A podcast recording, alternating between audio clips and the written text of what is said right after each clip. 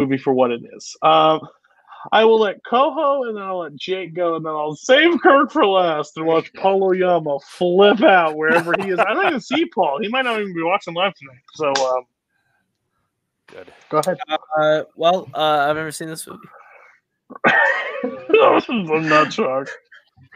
You probably Um, I, hate hadn't seen, I hadn't seen this film until last year. Um, I like Everybody Wants Some More. I just don't really care for this movie on the same level as a lot of people. Same with that. No, it's just it's just not a movie for me.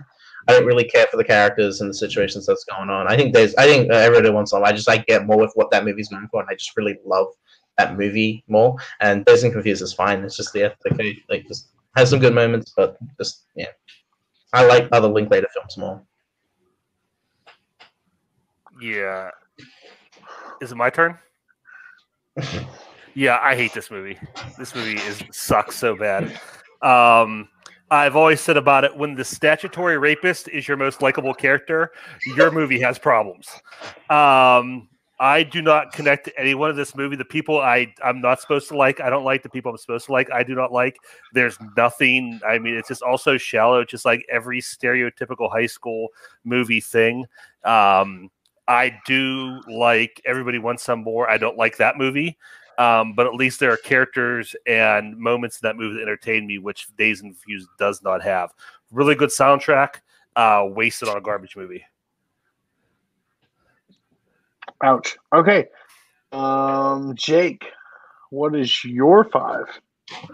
Um, we were talking about Nolan earlier, um, and I think this is the best Nolan film, hands down. Uh, I will talk about it. It is Memento. I think was yikes by someone. I think I'm on, the. I'm on the case. Let me see. Well, yeah, you that definitely is yikes. that it. is Boatman sixty five. Yeah. So this is I just have I love Nolan. He's one of my favorite filmmakers, uh, despite not liking The Dark Knight. This is why this is the reason why Nolan is such an interesting and a favorite filmmaker of mine is the way that he's able to play with the structure of a film and time. And this film is about a man who's trying to avenge the death of his wife by killing a person who raped and murdered her. And the problem is, is that during the incident, he has short-term memory loss, so he cannot make new memories and anterograde and anterograde amnesia. And he's trying to, he's being a detective, but he just can't remember new memories, so he has to tattoo details and photographs and all that sort of stuff. And the way the the timeline of this movie, the linear storytelling, is color sequences going backwards in time, and interlaced with those is black and white sequences going forward. So both of those timelines meet at the end of the movie, and it all makes sense of what's going on. Um, Guy Pearce is just fantastic as Leonard Shelby. He's such a unique character. He's one of my favorite characters. I love character studies, and he's one of the best. And just the sense that this film's essentially about gaslighting. People gaslighting yourself, people gaslighting you, and yourself gaslighting yourself. Um, and just kind of the idea and the way memories work. I mean, it can change the shape of a building, it can change the size of a car, um, and how unreliable memories can be. And there's the whole unreliable narrator aspect of the movie. It's a really good crime movie. Uh, the way it works with the, the non-linear story is that the timeline is that you don't know what's going on, just like Leonard Shelby when the next scene happens. So when you see something happen, you're like, okay, so I get what's happening, and then the next scene before that sequence happens, and you're like, oh, so this is a there's a shift in what's going on with certain characters. Um, Carrie Ann Moss and Joe Pantoliano are great supporting characters. Pantoliano especially, he's just having like he he just almost crosses the line between playing it really hammy and cheesy. He never goes too far in that aspect, and this film's just really fantastic. A, a amazing twist ending that I just go back to all the time, and the Sammy Jenkins story is also really fascinating and adds to the whole idea of just you just can't trust anyone. Like you don't know what's going on in that memory. You can't even trust yourself at that point. And I think this is a fantastic movie, Nolan's best, and a film that is need that requires multiple viewings. Go ahead, Boatman. I think this movie is pretty good. Uh, I think it was very original for its time. Uh, I don't know how much gimmick the movie has aged, but uh, if I have to put it on the on the top of mem- of the Christopher Nolan films, I would say it's probably going to be top five. It wouldn't be number one. Uh, that's a little high, but I actually like the way it introduced a new a new way to do a movie because it did bring in uh, a new way to tell a story by doing it this way. I actually, if by personal taste, I would prefer Irreversible that was made two years later. Uh, that uses as the same style of going backwards in time with the story, but yeah, actually, pretty good movie. Uh, a little overhyped because of all the. It made people pay attention to Christopher Nolan, so it gets a lot of bonus points for that. But he actually has become a better director later in his career. Uh, I have never watched the film. I had to read Jonathan Nolan's short story for school. Memento Um, Mori, and uh, Memento Mori is fine. So. Cody's also here. In, in the top five, and it's still happening. sorry, Sorry I thought that the go ahead, Cody. It's really bad when somebody's been here 63 episodes, lot more episodes than I have attended. Doesn't know how the show works. Uh, Memento's a one-time view. I've seen it once. I probably need to rewatch it. I liked it when I saw it. Um, I think it's one that does need uh, um, more watches. Um, again, I spent a lot of time watching Lion King growing up over and over again, and stopped watching like films uh, so I'm trying to play catch up in life here. So, um, uh, Just so- filmed. so uh, Memento's one of those. There's one time view and then back to Lion King. So now I'm trying to put it on the back burner. So good choice. Co-host said what he needed to. So Kirk, anything on you?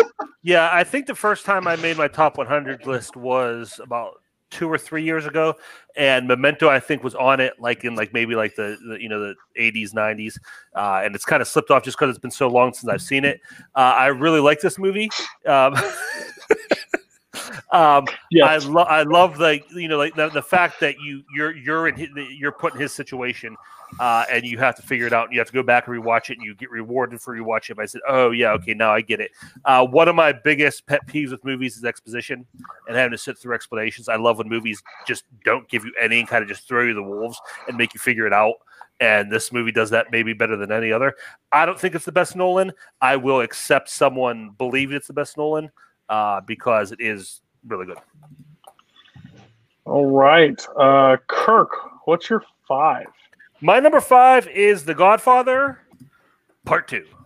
Oh, Will you accept Uh, the Godfather too? I meant to make that joke and I forgot. Dang it. Uh, It's funny. It's funny that it's it's funny that you said part two.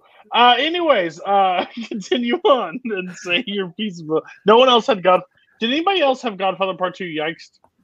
Well, I'm looking to see if it went at it. I Jake, not. did you? Coho didn't. I don't have this. No, Um, Yeah, yeah, no, this Bowman does not have the Godfather Part Two. just for lightning to strike twice in this movie and just be so good again. I love everything about this movie. The opening scene, I love the opening of this movie. I love how it's just a mirror image of the opening of the first movie. You know, the first movie, of the wedding scene. Uh, they're surrounded by friends and family. It's very Italian. Everybody's happy. Everybody's getting along. Then you come here. They're surrounded by strangers to begin this movie. It's very waspy. They don't know anybody. Everybody's miserable. I love that. It just sets the tone for the entire movie and how far off Michael Corleone has gotten from where he wanted to take the family. Um, then you bring in uh, Frank Pentangeles, who I think might be my favorite character in this movie. Uh, Michael V. Gazzo just gives such a great performance. I see him as like a ghost that's haunting uh, Michael Corleone from his past, uh, from that old world that he's trying to get away from, and he keeps pulling him back in. Um, Lee Strasberg as Hyman Roth uh, is just a great villain, like very understated villain, just like this little like shriveled man who's so dangerous and threatening. And then you have you know the, the two different storylines. You have De Niro uh, telling the story of young Vito Corleone, and I think I actually. It's hard to say because in the past I've always liked uh, that part of the movie better, uh, the the flashbacks and just De Niro and telling his story and seeing where um, Corleone comes from. Just seeing a very young, I'm assuming, but still has that that tendency. You see him when he kills the Black Hand, um, what he's capable of, and what he becomes, and watching his transformation. As basically you see his rise as you see Michael's fall, and I really love the way that's paced, the way that's set up. Um, but like I said, I used to like that more. Now I think I like the the the uh, Michael stuff better, uh, just because it's so he's it's so hard to watch because you're just the first movie you're just root for this guy and you want to see him succeed. He's talking about what he wants to do, and he just completely screwed it up. And he just keeps getting bigger, and he's and he's almost embraced everything uh, that he hates about this world, and he's become that. Um, yeah, again, you know, just another fantastic. I mean, I think it's. I don't know if there's there's any original score to this or not. There probably is, but um, a lot of the same themes as the first movie, and just really good. Um, I love where they take Fredo. Uh, John Cazale's so good in this, uh, taking his uh, character in a completely different direction, and um, yeah, this is this is uh, just I I love Godfather too. Um, not saying you will, but in case it does, I'm going to save what I need to say uh, for later if it does happen to come on. If it doesn't, of my life, I don't know. Um, everybody else in Godfather Part Two. I haven't seen it. I've only seen the first Godfather. I actually like this movie very much. Uh, I do think that it's a little overstuffed, and it's not because of the length, because I, I don't mind the length when I am really into the movie, which I am in this one. But I do find the Michael story a lot more engrossing than the flashbacks. Even though the flashbacks are good, I think I would have personally preferred if they focused the whole movie on Michael and just give you more detail, more stuff about his fall. And you could have saved the Robert De Niro section for a different film. Other than that, uh, this movie is pretty perfect. Uh, it's not as good as the first one. It's better than the third one. That's about it. Um, I used to be on the inclination that part two was better than the first one, and I guess we'll talk about the first one later. I'm hoping. Um, I think part two is a fantastic movie. I mean, if we were doing top 100 greatest films of all time, then part two would absolutely make it. But this is favorite films. I'm just defending myself why I didn't make my top 100. If I watch this again, it, it may. We'll see. My only problem with this movie is the it's a little too long for my liking. There's a, a little too much in when they go to Cuba. Um, there's pivotal moments in that sequence, but it's just some of it goes a little long for my liking. Um, I prefer Young Vito to Michael's uh, Young Vito's rise to Michael's fall. Like uh, the, you're talking about the opening, Kirk, and how that parallels with the first one. But I really love the the the opening opening with Young Vito going to America. That whole stuff mm. like is so fantastic. And that kind of like plays from the first line of the first one when he says, "I believe in America," and just yeah. you know, immigrants going to America to live, have a start a life. Um, I just like that rise story, just more personally speaking. Um, but yeah, this is a fantastic movie. Okay, um, Coho, what's your five? Fuck. Uh, my number five is a movie that was uh, yikes from earlier from Kirk. Uh, it's called Sing Street. Uh, so oh. I really like Sing Street. It would actually probably be a little bit lower on my list thinking about it in retrospect, but I still really love this movie. I think it's really sweet movie. Uh, this is just coming of age story in Ireland in the 80s about this guy who literally the most simple premise. Guy meets girl. Guy likes girl. Guy starts band to impress girl. Uh, and turns out that band's actually really good. Uh, the songs are all really great. Uh, it's got a great soundtrack. Um, I love the song Up so much. Uh, and the bedroom mix of it is heartbreaking every time. Um, yeah. Uh, Jack Reynor is fantastic in this movie as his brother. Uh, I think he's amazing. And I think this is my favorite Lucy Boynton performance. Uh, sh- this is like the movie that really announced her. She's amazing uh, in this movie. Probably should have been nominated. Uh, but yeah, um, on the whole, since she's just a really great movie, I can I can watch this movie forever. It's brilliant. Uh, yeah, I had this, and I'm looking to see what my number was. Um, what I really have it that low? I don't know. I can't find it. Uh, Coho, maybe you can while I'm. While I got I'm you. Um, but yeah, I really, really like this movie. Um, you know, I'm not a big coming of age fan, but this is coming of age done done right. Um, all, 81 okay. Um, all these characters are um, so real and so grounded. Again this is another one of those movies where you can just relate to everybody. Um, i love the family dynamic uh, the, the older brother and his relationship with the siblings. Uh, i love the, the, the, relationship with the parents and them watching that scene where they're on the steps watching her mom watch the sunset uh, watching the mom watch the sunset and just talking about her. Um, that's such a real family. And the music is so good. My one little nitpick about it is how fast they become really really good uh, musicians is kind of you know kind of uh, unrealistic but the rest of the movie is just so great. I love every character in this movie.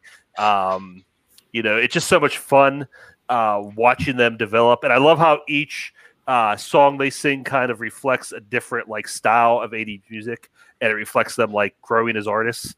Uh, so yeah, I, I love what's uh Coho, what's the name of the, the, the kid that raises the rabbits? What's his character? What's that character's name? Do you remember? That's uh Amish. Amish. I love Amish. He's so great. Um, just just like just the, the friendships between these characters. Like Amish is just so dependable. He's like, yeah, you want to write a song? Yeah, definitely. Let's do it. Um, yeah, it's just a really fun uh, movie to watch. Uh, a lot of great characters, great music. Um, yeah, I just love it. Overrated. It is. It's up there with Lady Bird and all that stuff. I don't like. Cool. Like it's fine. It's a good. It's an okay coming of age movie. But the hype that it got when it released was stupid. Like stupid. The amount of people that are like, "You got to see Sing Street." I watched Sing Street. I was like, I don't understand why you love Sing Street. Like, okay. I'm surprised Kirk likes it, but then when you said it's like '80s music, well, that makes sense. Like Kirk's, you know, grew up around the '80s type. That makes perfect sense. Us, not so much, but Coho liking it as much as he does annoys me. Like annoys me because there's better coming of age movies out there. Music's fine. I think the music's okay at best for me. Uh, everybody, ah, your eyes are gonna get stuck that way. Your eyes are gonna get stuck. Um, Yeah, it's it's Matt at best. Um, uh, Cody is not wrong, Bar. That welcome to Your List Sucks. That the show that I'm always right. Uh, the other two on Sing Street. Haven't seen it. What are you You'll clapping it. for then? You don't know you like it. That's I'm, You'll hate it. He's just pan- he's pandering because he knows he's last. I really like this movie. Uh, I can totally understand the overhype argument because it has made me reject other films. But I feel like at some point you have to like learn to separate the hype from the film, even if it takes a couple of years later. Sing Street is a really sweet little movie with great fucking music. Green for You is probably the best thing uh, that, that I like from that soundtrack. And Lucy Boynton alone, it's so damn lovable and so great in this role that it makes me just becoming an immediate fan of her. I like her so much. I kind of gave Bohemian Rhapsody more credit than it should just because she was so good in it, but it still sucked. So even she couldn't save it. Uh, other than that, Sing Street, yeah, really, really sweet, really good movie. Fucking high though. Baby Raps is good. Um, all right, Bowman, you're four. Boom, give it to me. You're looking for this? Hell yeah! Wes Anderson! I like Royal Tenenbaums. Uh, I'm not sure it's the best movie from Wes Anderson. Uh, for a while, people called it the most accessible one, which fair, mainly because of the star power. Uh, at least it's better than Grand Budapest Hotel, which now is apparently the accessible one. Whatever. This movie is pretty great. It's the story of the Tenenbaum family that was abandoned by their father, uh, played by Gene Hackman, and how they were all special little kids in different ways, be sports, playwriting, or business, and how they grew up into dysfunctional adults and just blame it on, the, on their father because of his absence. And then finally, when he's at the end of his life, how he wants to go back and be a family again when nobody wants him back. It's full of Wes Anderson quirkiness and whimsy. It, it's really a, it's a really touching story, uh, and it's actually very, very, very sweet overall. Uh, I would say that's probably this one or Rushmore would be the ones I recommend people watch first, if as kind of an entry point for for Wes Anderson. If you want to try it, I know it's not for everybody. It's not for Cody, most stuff. But if you want to watch just one one one movie from Wes Anderson, go see The Life Aquatic. That was better. Better Um, Wes Anderson movie, and then you have this one at Fort Boatman. I think someone else Okay. has a. Yeah, I, I know had, Kirk does. uh, I had it at 54. Yeah, I think this is the most accessible uh, Wes Anderson because it's the most grounded. I mean, it has all the Wes Anderson uh, quirkiness, but still very much a like human drama. At least you know in the, in the Wes Anderson style. You know, in his hands, the story becomes kind of like a fairy tale. Um, but it's just such a great story. Um, I love Alec Baldwin. Uh, Alec Baldwin as the uh, narrator. Uh, I think he's doesn't get enough credit. the way he tells the story, it's so dense. I remember I was taking notes for this for trivia, and it literally took me uh, like an hour to get through the first 10 minutes because there's just so much information they're throwing at you. Um, and it's just so good. Like just how committed each character is to like who they are at the beginning and what they believe. Just Gene Hackman, just with like unapologetically, uh, unapologetically horrible person he is, and just how he kind of enjoys life that way. He's he's ha- he's living his best life, but he's a really bad person. And just seeing the kids um, kind of lean, be, you know, kind of find their place uh, and and again in in in that Wes Anderson style and those Wes Anderson characters, but still like you, you can gravitate to, towards them because they're real people. Uh, yeah, fantastic, uh, fantastic uh, uh, cast. Really good story. I love the ending. Um, the last you know 25, 30 minutes is really good, and just the way it finishes up. And again, I won't spoil because I know a lot of people haven't seen it, but I really love the way this movie ends. Anybody else have this? Mm, no, never seen it. Well, you said you're 10 minutes. Um, there's so much information. Um, I bailed at 45. I bailed at 45 and got the hell out of Dodge. Um, uh, all other Wes Anderson movies I've watched all the way through, uh, just because I did. I was trying to be a completionist. Um, now I realize life's too short, and I refuse to sit around and watch something directed with the last name Anderson in it for too long if I hate it. So um, I would like to put him and Paul Thomas on a boat. And Paul W.S. I would like to send them to where Jack Sparrow was marooned and just let them just make their own movies on that island. But right. I don't want to ever. I don't want to ever see uh, another movie of theirs again. I'm running. Sorry. Sorry. Uh, everybody else on the Royal Tenenbaums. Never seen it. I, as long as you're here, you can't do the jokes anymore in the chat. Oh right. um, I hadn't seen this movie until this year. Um, I think this is a fantastic movie. I've always liked Wes Anderson. I think Grand Budapest is a, a masterpiece. I've talked about that movie anyway. Um, and yeah, I think this is great. I really like the characters and the dynamics between all of them. And you really get a lot. And I, I agree with Kirk. You get a lot of information in the first 10 minutes. And it, with narration, I think that works for what this movie is trying to be. It's, it's a kids' movie for adult or adult movie for kids. And I appreciate that you know, mentality of it. All right, Jake, what's your four? Um, my number four is the best four and a half star movie ever. Uh, uh, that's a reference from a long time ago. Uh, it is Run, Lola, Run. Uh, which I put on Full Metal uh, last year and I never got to use it. It's Sad.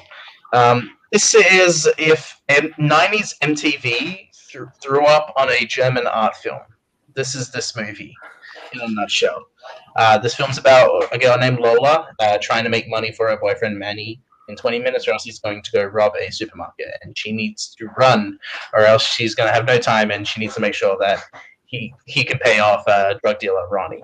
Um, this is just a visually stunning simulating movie. Um, uses every trick in the book from split screen to animation to shooting on film and digital.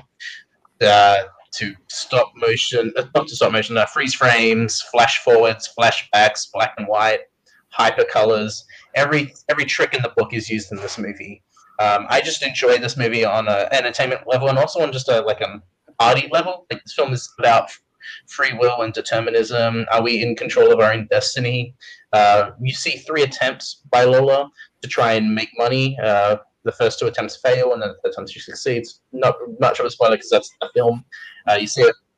It's just there's just a lot that I really get from this movie. Um, the music is just also fantastic. Uh, the director of this movie, Tom Tykwer, also did the score. It's really riveting and engaging, and there's even some lyrics in the movie that's really nice. Um, Franka Potente, who plays Lola, is fantastic, and she gives a lot to this movie. And she was in Bourne uh, Identity, is good in that. But like, yeah, it's just um, uh, just a highly stylized, uh, massively entertaining movie that I love to watch every now and then. Uh, fantastic.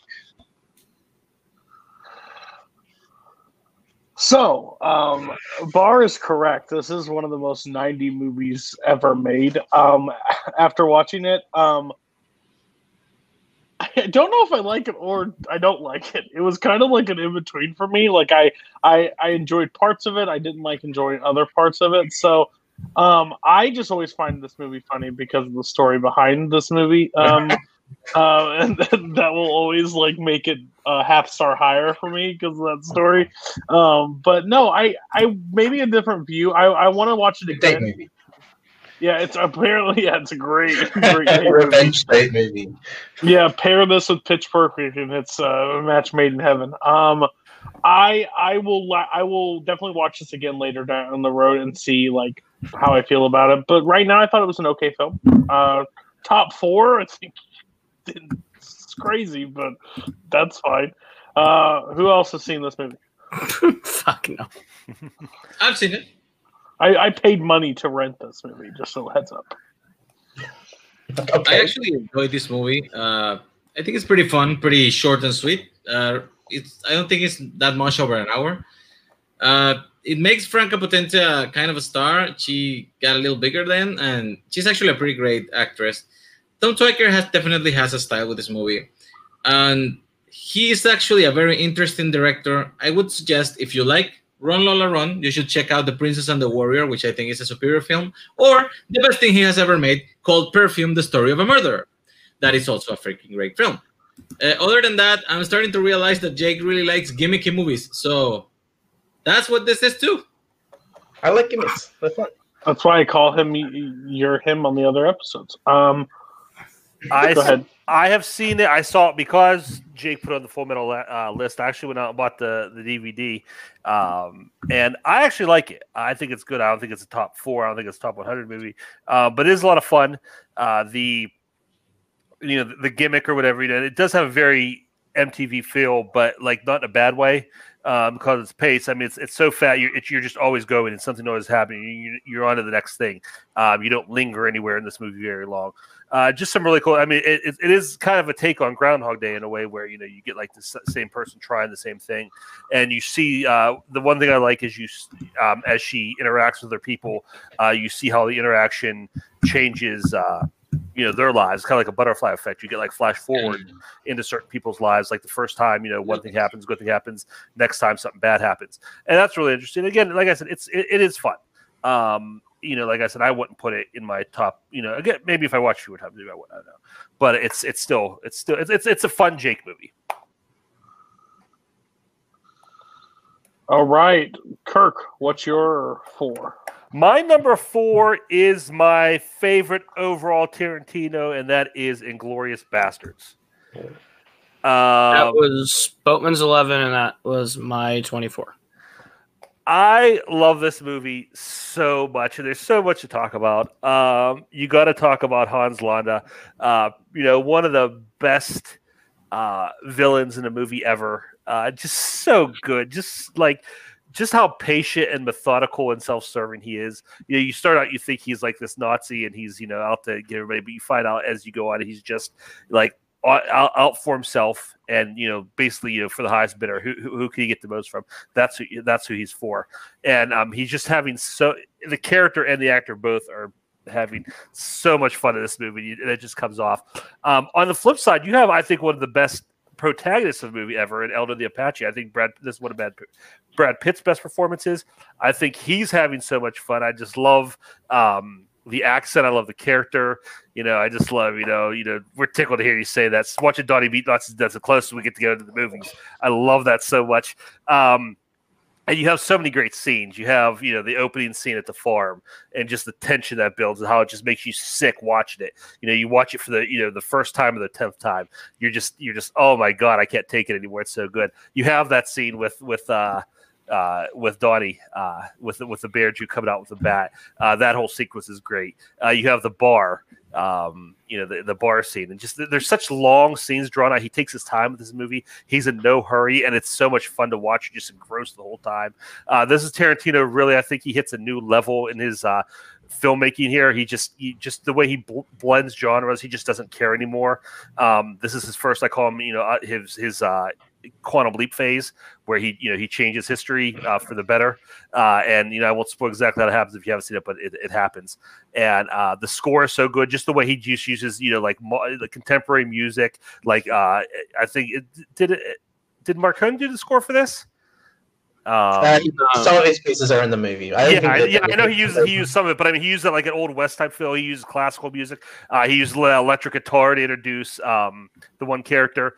It's just so good. Um, it just I, again, I could talk about this movie all night if I keep going because there's it's so dense. Like I said, there, there's so just the scene where they're playing the game and you know the the three, the German three.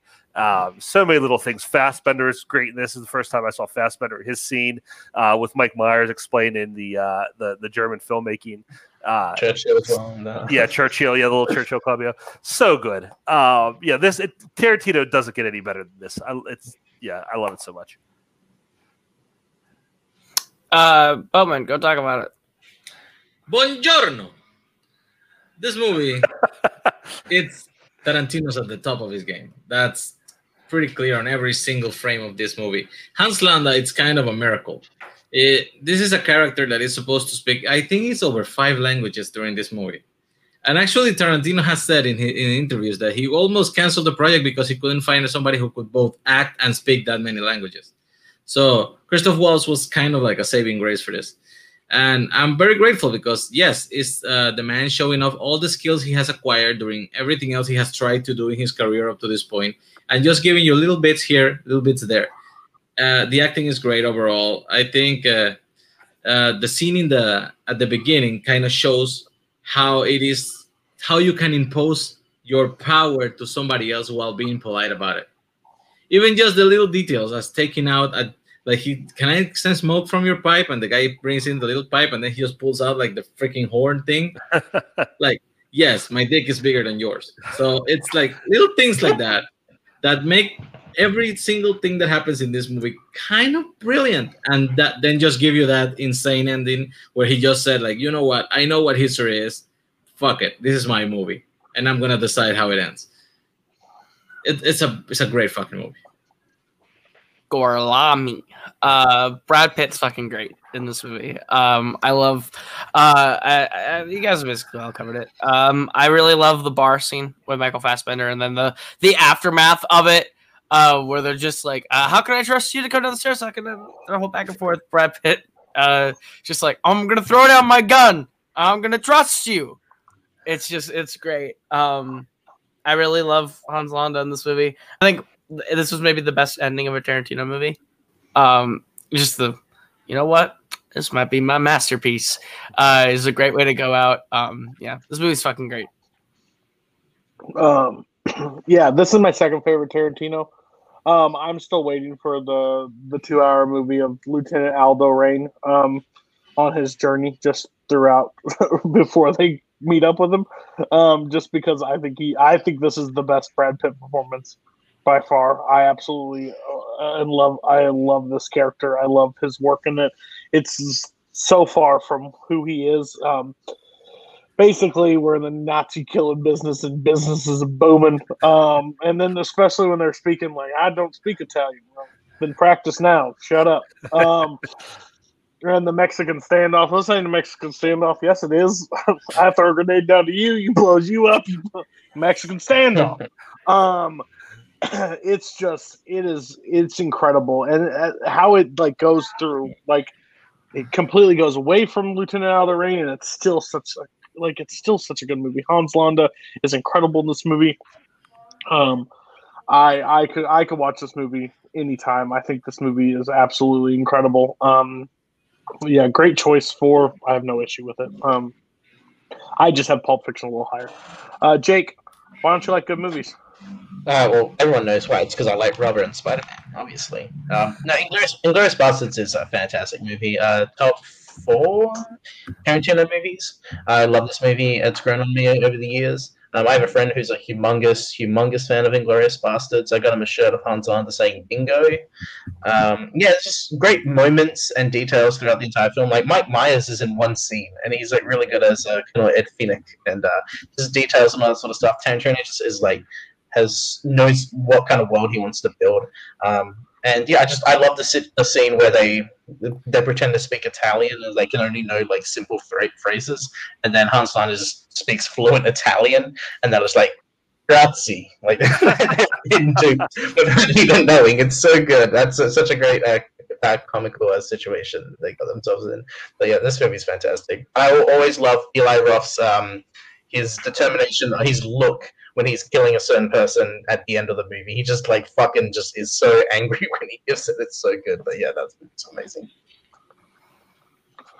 The moment we've been waiting for. Uh Coho, what's your number four? Um you know what? Here he comes. It's not playing anymore, buddy. Here he comes. Ladies and gentlemen, here comes the general. The moment you've been waiting for. Here comes The general. The pride of Mount Vernon. Here comes the general. Alexander Hamilton. You knew it was coming. I should have rehearsed that better. Uh, anyways, uh, yeah, it was coming. It's a movie. Suck it. Uh, the moment this was coming out, I was like, I can't wait for this. This was my most anticipated movie of the year, and it did not disappoint. I have seen this movie seven times. Seven. It's got better every time you watch it. Uh, this is a perfect, perfect film. Uh, the story is something that was like this was always going to connect with me. Uh, it was hip hop the Revolutionary War, which is my favorite period of history, uh, and uh, the music is excellent. Uh, Manuel Miranda created a great show. He performs it really well. Uh, it's a movie. It's a movie. It's a movie. Um, it's as much a movie as so many other movies you would count. Uh, but yeah, it's perfect. It's yeah. I'm not even gonna take my time. Leslie and Lin are the best performances in this movie. They play off each other so well. Daveed Diggs is incredible as uh, Lafayette and Jefferson. Um, and then you also have uh, Jonathan Groff, uh, iconic King George. Uh, he's fantastic. And Phillipa Soo and Renee Elise Goldsberry are excellent as Eliza and Angelica. Uh, and they go toe to toe with Lin in every scene and Leslie in every scene um, that they interact. It's, yeah, it's a perfect film. And I will fight you all to the death. All right, so just before we start tearing you apart, I told you, I told people, uh, I let everybody have a scratch. He scratched this. He put Hamilton. This was decided before Hamilton came out that I was offering this solution. It just benefited Coho better than anybody else. Um, what got scratched? I need to know. Yeah, that's my question. What got scratched? Mm. And what position I took out. I took out my number forty, which was the Hateful Eight. Um, I like I took that one out. That would be in my top 100 still because I, you know, I had to take out the lowest that was remaining that we hadn't talked about. Um, but yes, uh, the Hateful Eight was what got removed for Hamilton. For Hamilton. Okay. Um, so I'll go first. As somebody that really, really loves Hamilton, I loved this show before I saw the production. Uh, I've listened to the soundtrack numerous times. I've seen the show live. It is my favorite musical bar none. I've also been on the record with Coho and saying this will never enter my personal top 100 is because I love this film before I saw this film. They could have done it doesn't matter what they showed me. It doesn't matter what they showed me. I already know what the story was. I've already seen it. It's special. I think it's great. Is it a film? Is it not a film? I don't think it's considered a film. Um, just That's like all the other, documentaries and live shows. Just saying. All the other like all the other like musicals that I own, like I don't consider them movies. I just consider like the concert series of Les Mis. I don't consider that's that a film, and it almost made my top 100. Also, letting you a peek behind the curtain okay, okay. Oh, so do is is the movie amazing? Is, is the is the show amazing? Absolutely, no questions asked. I think it's great. Um, uh, I'll let the I'll let the I'll let the council decide to kill you. Is this a movie? No. It's about as much a movie as M Rank is a movie. You put a camera and you film something, doesn't make it a movie. Yes, it does. Two, Literally the definition you of are you are the white person I've ever said the words here to said the words hip hop. Of course, I like it. Uh, three. Damn. Four. This has been out for a month. A month. I think, That's like, how fucking perfect it is. I think today or yesterday, it's been a month. And five, why would you take out your 40 and not your 100 if you push everything down? I wasn't allowed to. It wasn't allowed to. I, I I added this. I added this at the forty range. They couldn't change anything from the past. They had to go from future. I gave the option. That's why three people said uh uh but one said hell yes. Cool, I'm done. Uh, It's bored of. There are X-rated films, and they are called adult films. Therefore, yes. I love Garth. but thing, the though. Deep Throat isn't going to make my top 100. I if you put Midnight Cowboy, technically you're putting. That's not. A, that's not a film. Oh my god, it's such a child. It's such a not. child. It's not porn. That's not Um, porn at all. I know it's not, but X-rated is. You- still- So here's the thing. I've not seen the play. I've not seen this recorded stage thing. I watch movies. All of it. I watch movies. I don't watch this. I have no interest in watching Hamilton. It is not a thing for me. I don't like theater. I just don't want to go see this theater stage recorded thing. Okay. Film. Film. Wow. Tim, Um, you are asked to leave the call officially. Number It's- four. After a month of it being out, that is the most Caleb Cohu thing that he's ever done. He did that with another film that we'll probably be talking about in his top three. But it is insane that it after only a month, like that is just that is the most Caleb thing. Um, it's a movie in the sense that is recorded images that are played back and you look at. Um, in the most technical possible sense, it is a it is moving pictures, which movies I believe is short for. So, yeah, but is it a uh, yeah? It's not a it's not a movie in what we've been talking about for the past ten weeks. Movie. Um, I didn't rate this on Letterboxd because I don't consider it a movie like the rest of those movies. Um, that being said, I love it. Um, my daughter brought, bought me the soundtrack for my birthday a couple years ago, and my me and my family have worn it out. It's something we've all kind of bonded over. There's not a lot of stuff the four of us all love, and we all love this. We haven't seen the, we haven't had the opportunity to see the stage play yet, so this is our first time seeing anything Hamilton, and um, we we were not disappointed at all. In fact, a lot of the stuff that just from listening to music was kind of slow for me uh, was really just elevated by the uh, by watching it perform li- uh, live or recorded live. Um, the fl- the way they do the flashback during Satisfied is mind blowing. I love that the way they're in position, they change, they all come back. That's great. Um, I the Hurricane when the stuff's blowing around them is just visually stunning. Uh, the characters are great. Uh, I think uh, Burr is my favorite character. Uh, Wait for it is such a great song. There's so much in that song about that character, and just watching him um, be that, be the antagonist, but also have to be the narrator and like kind of like begrudgingly admit um, all the great things about Hamilton and watching him seethe, like low key seethe over that. Um, my favorite performance in it. So yeah, uh, not a movie, but I still love it. Four is really high.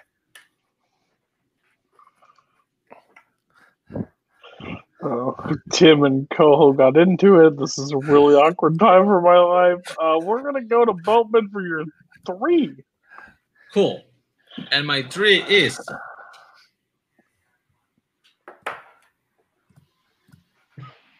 Emmerich, the social network. Okay. which, which I This is actually a pretty great film. Uh, David Fincher is actually a very good director, and this is one of his top films. I love everything about it. I love that is the the story of Facebook. I love this, the composing by Trent Reznor for the the actual score. is actually pretty.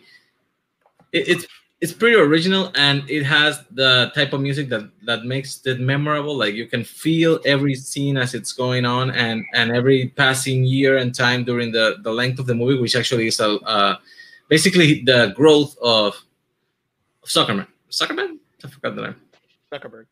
yeah Zuckerman uh, is actually pretty good in this movie. Jesse Eisenberg actually is at the top of his game. I don't think he has actually done a role that is better than this one because he's really good at playing a jackass.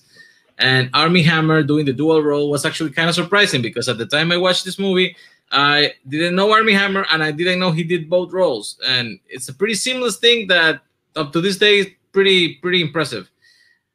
Justin Timberlake as a douchebag, cool. I dig it pretty good. Uh, this movie is really, really interesting, and it should have won Best Picture definitely for that year. I like, I like it a lot. Uh, Who else I had had Social Network? 26. Uh, I have it as well. I think we all have it, don't we? Not, Okay. not Kirk. It's weird that it's it's number three because it's not Fincher's best movie, but cool. Jake, where did you have it? I had 26. I have it twenty-five. Um, Then you go. Yeah.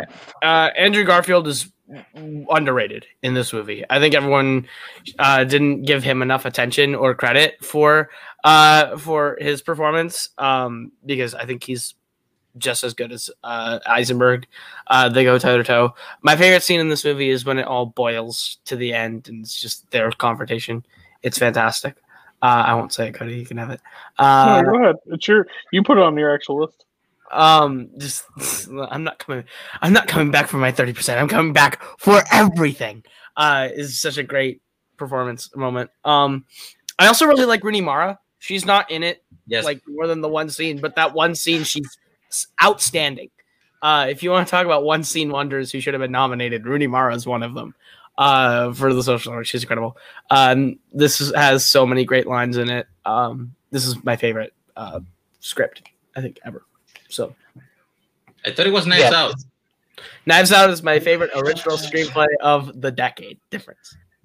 Okay, so um, this is a fantastic biopic. Um, this is the first Fincher film I saw, I believe, and just the dynamic between the characters and the, it, the the film's like only two hours, but it feels like there's just so much to it, and the pacing is just so perfect.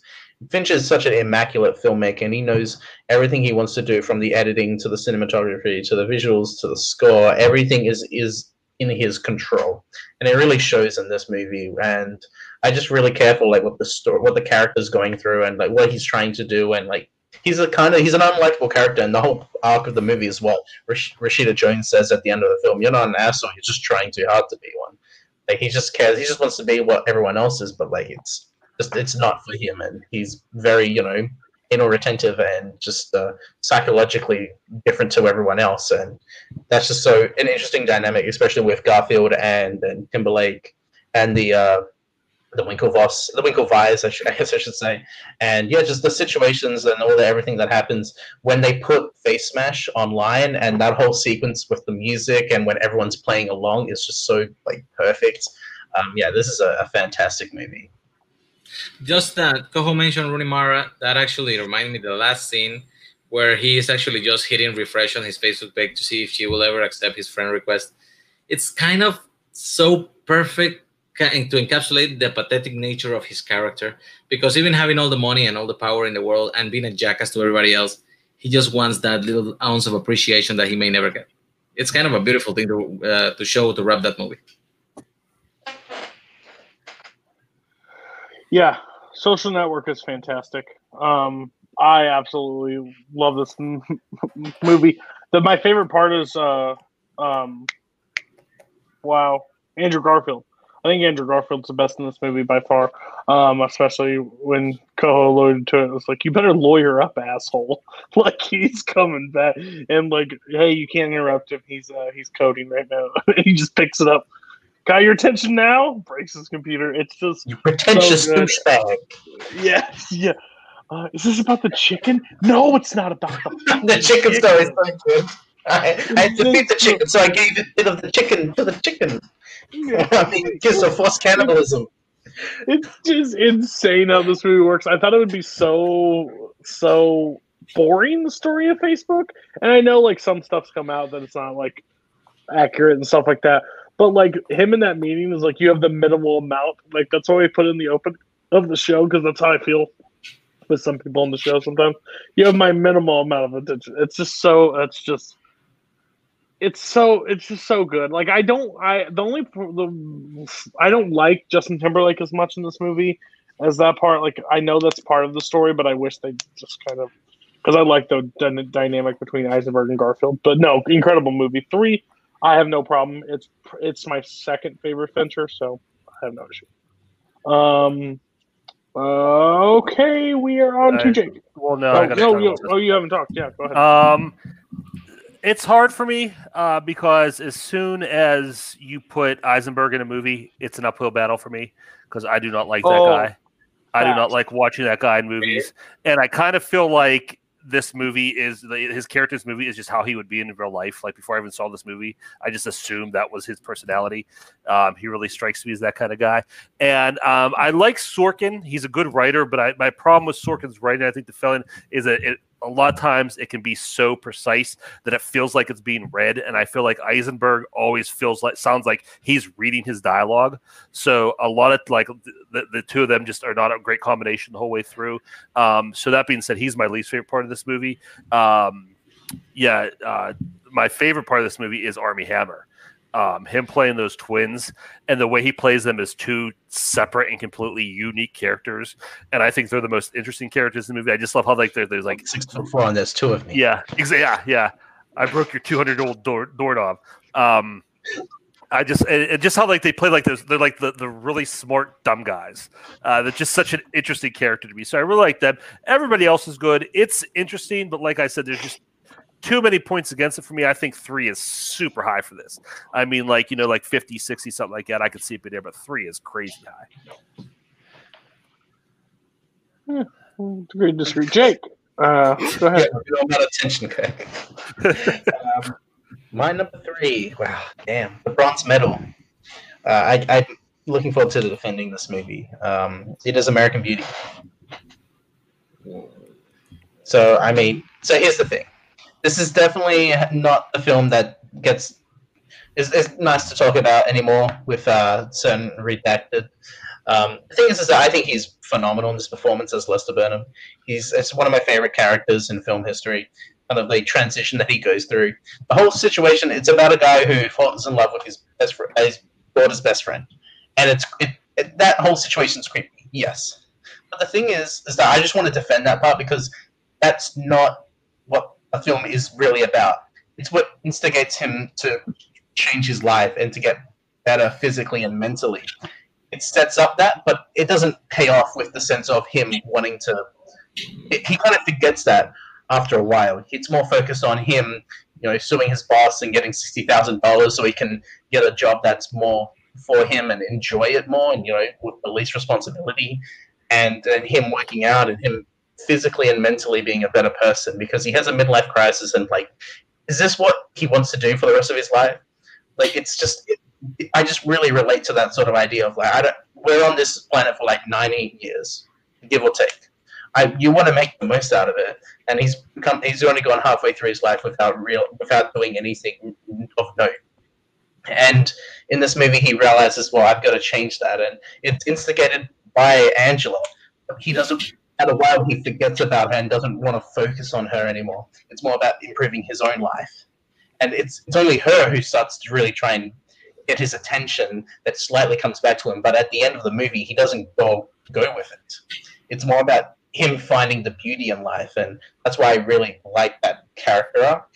I think everyone else is brilliant in the movie. Annette Bening is a really great character. Like she can't see the beauty in life, she in flaws. She has to see perfection, and that's kind of her downfall. Uh, Ricky Fitts is also like a character who is enlightened and sees everything of what it is and sees the beauty, even in something like death. Um, and then you also have um, uh, Janie, uh, played by um, oh my god, what's her name? Nina Suvari or Yes. Uh, Thora Birch uh, as um, Lester's daughter, and she's the one who's starting to be acceptance of the beauty in flaws and that character and her relationship with Ricky. I think is really just fascinating, and uh, I just yeah, I really appreciate that. I also just love the ending and the monologue that Lester has, and how he goes over, you know, what there's beauty in life, and sometimes there's so much of it, and we can't take it, and it's just everything feels enlightened, and I just really like that on a uh, personal level. It really just connects with me on that sort of aspect, and the cinematography also I think is really uh, beautiful and just well done. The, the reds and the roses also serving as a motif, and there's a lot of details that I really got. This is one of the films that really got me into the films on a different level, and I appreciate this film, even though there's a lot of controversy with this movie. I appreciate appreciate this on on a level that I really resonate with. So yeah, it's my third favorite film of all time. It used to be my favorite, but I think it's a still a fantastic movie. Uh, so I just watched this movie this year, and I really, really enjoyed it. Um, I'm excited to watch it again. Um, again, it's just a one-time watch, so I can't really say anything. I'm glad you kind of touched on how the start of it, it's so you could definitely be creepy in that aspect, but really, it's not what the whole movie's about. Like, it does have those moments back to it, um, and I agree. I think Spacey is gives an amazing performance in this film. He, he does. There's no question about it. I think actually everybody gives a great performance. I think his wife gives an Chris insane Cooper performance. Chris Yeah. Yeah, like there there are like so many parts of this movie that it just was so long since I saw it, and I'm kind of upset that it took me this long to watch it. But I think with rewatches, it could easily be in my top 100. I think it's honestly a really really great film. Heard a lot about it, saw the poster for years, just never clicked. You never never watched it. So well done. I I really enjoyed this movie. Um, yeah, American Beauty slaps. Uh, so it was good. Um, I think that Spacey's really, really good in it. Um, and like everyone else was really, really good in it. Uh, but yeah, some of it's a little unsettling to watch now, uh, in retrospect. But like, it's I think when you think of it with like when it came out in '99, like that's like that movie slaps. I think American Beauty's good. Funny story. I was actually in New York when this movie was on theaters, and I got to see it uh, in the Times Square movie theater that was under the Virgin Megastore. Uh, I really liked this movie uh, when I saw it, but honestly, it's basically the, yes, the, the story and the acting is pretty great. Like Jake said, Chris Cooper is really under underestimated in this movie. He's great as Wes Bentley's dad. Wes Bentley is great. Mena Suvari, Thora Birch, Janet Bening. It, it's a it's a strong lineup. The story is good. It's Sam Mendes the debuted as a director, which is actually it was a new a new way to film things. I think his his his vision was pretty special for this one. But uh, sadly for me, I this is a stack year. It's 1999 is one of my favorite movie movie years of all time, and this movie, I think I don't remember, but I don't think it made even the top 10 of that year. It was like 11, 12 because there are so many great movies in this year. So I I I know I understand the movie is actually pretty great, but three and no, not really too high. Um, I'm not going to say much about this because I just figured out after 97 movies we've gone through that I shouldn't talk last for Jake's movies because then I got to immediately talk about my movie. Um, and that's kind of exhausting. And I wish I'd figured this out like eight or nine weeks ago. but uh, no, this is the movie I think about as like a top 10 kind of movie, but I could totally see it being one. It is really good. Um, it's a it's a really good story. Space is great. And that but my favorite scene in this movie is when she's trying when she's cleaning the house and she's just like, "You stupid!" So you just just totally I tear sell this up. house today. Yeah. I will sell this house today. And I just I love movies about just just ruined people, and you know just try who who th- who try to put on they have together and just watching them kind of implode. And I and I that's what this movie is about. It's like it's almost like a horror movie, like the, just like a suburban horror, like just how horrible life can get. Just it's so gross how they're all living. Um, you know, independently and together. Uh, so yeah, there's a lot of good stuff going for this movie. I like it. Um, haven't seen it in a while. Not my top 100, obviously, but uh, it's solid pick. Also, the score fucking slaps. One of my favorite scores of all time. All right, Kirk. Hope you got enough wind to in you. Go ahead. All right, uh, my number three. Uh, this is hard. My two and three were tough making this list because I love my my one set, my two and three I love so much, and I love them equally. Uh, this is like a real Sophie's choice for it. So my number three is Sophie's choice. Uh, no, I'm just kidding. Uh, my number three used to be my number two. It's it, it just barely flipped. My number three is Goodfellas. Um, That was Boatman's 18, no, 19. this is just when you talk about a good movie this is just a really really really good movie. Um, i think this is the movie scorsese was waiting his whole career to make like his whole career builds up to goodfellas. Um, it's just such a perfect movie. I just love the the way the stories tell just the energy it has just from the beginning when you have that you know you, you start out in the middle of the story with them uh, killing Billy Batts in the truck, and just ever since I ever since I was a kid, I wanted to be a gangster. You know, I've gone from rags to riches, and they have those those those those credits speeding across, and it's just so so perfectly made. I'm just happy thinking about this movie. Um, I love the characters. Um, Henry Hill is so good.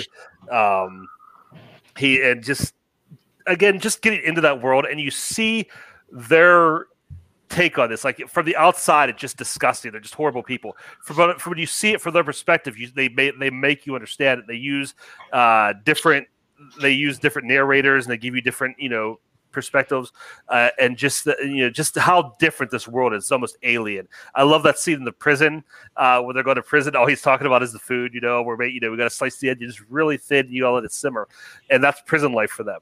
Uh, yeah, just so great. Uh, Pesci and De Niro are just at the top of their game. I love their characters, and again, you see like that like hierarchy of evil. Like Henry Hill's like okay, like he's kind of a decent guy, and Pesci's just like killing people indiscriminately. He doesn't care, and um, you know De Niro's somewhere in the middle. Um, but just so many great characters, so many great performances. The soundtrack is just fantastic. Um, you know, you got the over the shoulder, uh, you know, coming through the the the Copa. Uh, just lots of really really good moments. Um, yeah, there's there's there's nothing not to like about this movie. It's so good. Um, man, Bowman, go ahead and talk. Sorry. This movie, uh, it's pretty good. I haven't seen it in 20 years, probably, but I do remember. These are top 100 though. That's pretty impressive. Yeah, I know. It's like, still, uh, yeah, this is Scorsese doing what he does best, which is taking a story based on, on real life, mm, usually involving gangsters, and making it a, a great cinematic experience. I love the type of movies that tell you a story through a life. Like you start with a person very young and how he got into it, when he got to the top of his game, and then his fall, and then how in this type of life of crime, uh, loyalties in the end don't amount to much. Uh, I think it's a great film. I I'm a little heartbroken about the way it turns out for Joe Pesci. I've always have been. Uh, it's a rough one, but yeah, the movie overall is pretty great. I do think that he has done better things in this genre with this type of movie than Goodfellas. But this is probably a top five movie for Scorsese anyway. Kirk, should this have beat Dances with Wolves? Absolutely yes. Have you yet? Have you seen Dances with Wolves yet? No, but you know what? People have talked to me about this. Here, let's let's talk, let's talk about this for a minute because I thought about this after that show. That conversation we had about Dances of Wolves was the first conversation. Dances with Wolves is a thirty-year-old movie. That was the first conversation I ever had in my life about Dances with Wolves. People talk about Goodfellas all the time. Such a good That's movie. right. How come nobody talks about it? Sorry, sorry. No, you're good. Um, Goodfellas is, uh, man, this just just doesn't scream like a Cody movie at all. Um, it has Scorsese, it has crime, it has mob. Yep, that's that's a Cody movie. It's just right there. Uh, this movie's incredible. I have no issue whatsoever with Goodfellas being in your top uh, top five. Uh, I absolutely love this movie. The only downside of this movie is that I don't like Ray Liotta. I like him at the start. I don't really like it. He drains me near the end of it, but the at the end of the day, all the other characters bring it up. Like I, I like the whole scene. Like I'm a clown. Like I'm here to amuse you. Um, like dance, dance, and I love the scene where he shoots him, And he's like, "Well, you're burying." Well, Yeah. like I've never built buried a body before. Like I've never dug a hole before. Okay, I got it.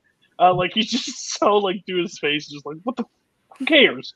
Um, and then that line at the beginning is, "I always wanted to be a gangster." I'm just like, oh. like the the part kind of has that moment too, where it's like at the beginning, he Scorsese knows how to open a movie with just one line. Um, yeah, just incredible movie. Uh, it's definitely in my top five Scorsese. Um, I always go back to this movie. It is, it's lengthy, but it feels so quick. I, I. Yeah. Great, great movie, great movie. Um, everybody else on Goodfellas doesn't seem like a Jake. No wonder this didn't make Jake's list, but Uh, it, it really isn't a joke movie. I like Scorsese. I just like more of his more interesting uh, stuff. Um, this is like a fine uh, crime movie. I remember watching it um, when I was younger and just kind of thinking it was pretty good. But I just I have nothing really strong to say. I'd, I'd seen Wolf of Wall Street before I'd seen this, so maybe my opinion on it is just more that I like Wolf of Wall Street more because it's a it's kind of doing the same style. Um, but yeah, no, this is a this is a nice movie. I get why this is on Kirk's list, but it's just a, it's like I think it's okay. Um, I saw this movie once, and I liked it, but I'm not a huge Scorsese person in general. Like some of them are really good, some of them I think are like even the ones that I think are okay are like still like really good movies. So like, um, this one I think I like the Irishman a little bit more, not because I think it's necessarily a better like movie, but I just like Al Pacino as an actor. So yeah, I I watched them too close to each other for me to like really like make a true like sit time with each of them and like go that's Goodfellas and that's Irishman. Uh, so I, this one deserves a rewatch from me. fair. All right, Coho, tell us what your three is. Uh, well, we've uh, we've we yet to talk about it yet. It's about time. Pirates of the Caribbean: The Curse of the Black Pearl. Uh, we're gonna crest out the Pirates of the Caribbean run. Uh, in hindsight, I think at this point in time, Dead Man's Chest flips over it for me. Um, but they're very close. I love both those movies pretty much equally. Uh, so this being this high should not be a surprise to anyone. Uh, this is my favorite adventure movie. I, I love uh, I love Jack Sparrow. He's one of my favorite film characters of all time, and his introduction in this movie is one of the best. Uh, just him, just as the ship sinking, steps onto the dock. Uh, is just a perfect like introduction to just the mess of a pirate he is. Uh, yeah, he's like kind of knows what he's doing, but he always just kind of lucks into doing what he's doing. Barbossa is fantastic as the villain in this. Geoffrey Rush is giving a great performance. Uh, my one of my favorite lines uh, of all uh, of all time is the "You best start believing in ghost stories, Miss Turner. You're in one." Uh, it's a great, great performance. Um, yeah, this movie is just it. It does a lot of things for me uh, in terms of like my love for like more movies and telling stories, uh, and it just kind of captured my imagination in a way that not a lot of other movies had, uh, and still haven't. Uh, so this franchise will always mean a lot to me, and this is the movie that I put at the highest spot because it's the one that really kind of starts it all, and is the one that universally sort of kicks everything off in a really strong way. Uh, fucking love these movies. Um, anybody else have? Never mind. Um, I love the first two Pirates of the Caribbean movies. I think they're fun. I think they get a lot of crap because the stuff that came after it. But these first two original films are perfection in Disney anime, Disney live action. I won't say like perfect films, but I would say Disney live action for what they were able to do and what they were able to accomplish on something I never thought they would be able to turn into a successful thing. And this these first two movies is when Jack Sparrow is like caring, like he's actually caring as the role. He's not just a character at that point. Um, yeah, I think Barbossa is a fantastic villain in this movie. Um, and just the even the effects still hold up. We just watched it for a watch along. They still hold up to this day, especially when the moonlight hits them and they and the sword fights. I think they're really chore- good choreographed. They're well choreographed, and it's just you can tell that there's a lot of detail put into this, and it's got a lot of comedic elements that I think goes under. It's one of it's one of the funniest Disney live action movies out there. Um, um, the whole parlay scene I think is great. Um, so yeah, I I have no problem with this. I have a problem with it being in the top ten. I would say like bottom twenty, but Coho's built his career on Pirates of the Caribbean, so um, is what it is. Everybody else on the Pirates of the Caribbean, Curse of the Black Pearl. I rewatched Um, this movie pretty recently, a couple of days ago, actually. The first time I watched it with my kid, and yeah, as as far as what this movie is trying to accomplish and what it's based on and what it gives you, this is a pretty perfect Pirates of the Caribbean movie. I usually had it at 4.5. I gave it the five stars this time because I feel like there's nothing really that can be done better than what is shown in this movie. That being said, top 100, number three. I mean, it's Caleb Coho, so I kind of get it. But then he goes and drops like, now I like Dead Man's Chest better. So Yeah. what you're saying is you would take the Curse of the Black Pearl and put Dead Man's Chest at number three of all time. I mean, That's what you just said. yes, yes, I would. I the reason why I said I mean is because technically Dead Man's Chest would be my number two. Uh, but Okay, that's insane. Whoa, whoa, whoa! What? What? Dead Man Chest would be your number two? two, yeah, I would move Dead Man's Chest up to two above it. Okay. That's the thing. Okay. Um, this is a. I think this is a great movie. This is a great popcorn movie. Honestly, um, this is just a fantastic. Just put it on, enjoy the ride, have a good time. Action scenes are great. Love that sort of stuff. Uh, yeah, the comedy's funny. There's some really good comedic moments. Or we named the monkey Jack. Yeah.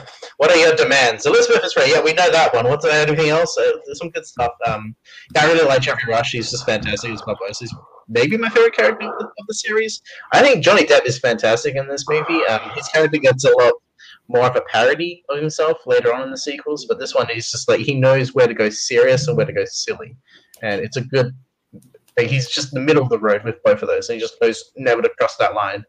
And so yeah, I think this is a fantastic movie. I get why this is on Cody's list the same way that Spider Man is on my in my top ten. You know, like I get it. Um, I can't fault him for that. So. He just it's, you son of a bitch. That's the wrong one. To each his own. You're right, but Um, this is a movie based on the most boring ride at Disneyland. oh my! Um, it should it it should not be good. This movie should It's suck. it's very boring. And and I and I, I'm being facetious. I actually like the ride, but I I'd say that for effect. fact. No. Um, the movie should suck, and it doesn't. It's fantastic. Um, you know, as as talked, I used this phrase a couple times tonight about taking something simple and presenting the best possible version of it, and that's what this movie does. Just takes a very simple pirate story, adds a little magic to it, um, kind of Disneyfies it, and it's so good. It's very. This is like a movie movie. This is like a throwback to like just old style adventure movies. It has everything. It has the action, it has the adventure, it has the sword fights, as a comedy. Um, you know, Johnny Depp creates a great villain here, and the, and the character specifically, the movies in general, kind of have that like Matrix syndrome, where because what came later was so bad, you kind of blame the the, the earlier ones on it. But this movie's really solid. Um, it's hard for me to decide because I really, I also really like uh, Dead Man's Chest because it does a lot more. But this movie is just so beautiful in its simplicity and what it does. Um, again, three is super high, uh, but it's a really good movie. Okay. Um, Bowman, you're two. Oh gosh, it's gonna be four fucking hours. I don't know what two is. I don't think Coho knows what two is anymore. Wow. There you go. which is my which is my fitting. Cool. This is a great fucking movie. Christopher Nolan uh, makes great movies. Uh, this one actually uh, was him just kind of showing off what he could do between Batman films. Uh, it's really one of the most original works he has presented. I would say the idea for this movie to me feels more original than Memento, which is probably why I like it better. And it helps the fact that Leonardo DiCaprio is actually giving all his talent for this. He portrays Cobb as one of the most interesting guys in the most interesting line of work that there is in the reality of this film. I think this movie just uh, it excels in the storytelling department, excels in the visual department, and the acting department in general.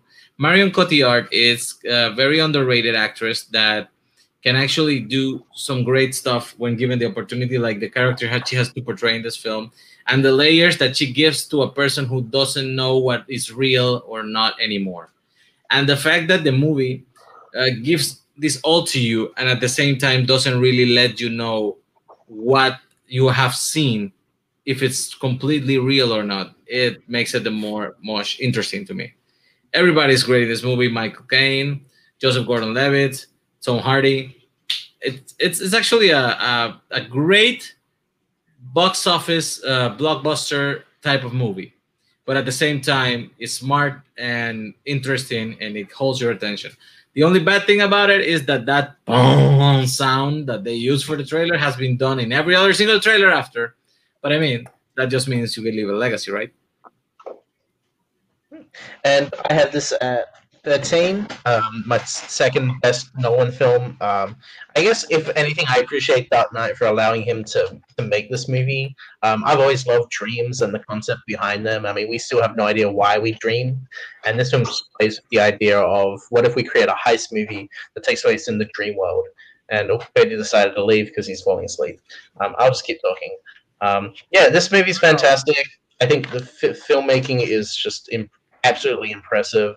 Nolan just like he has just this particular way of making films, technically speaking. Hey, Cody, almost done.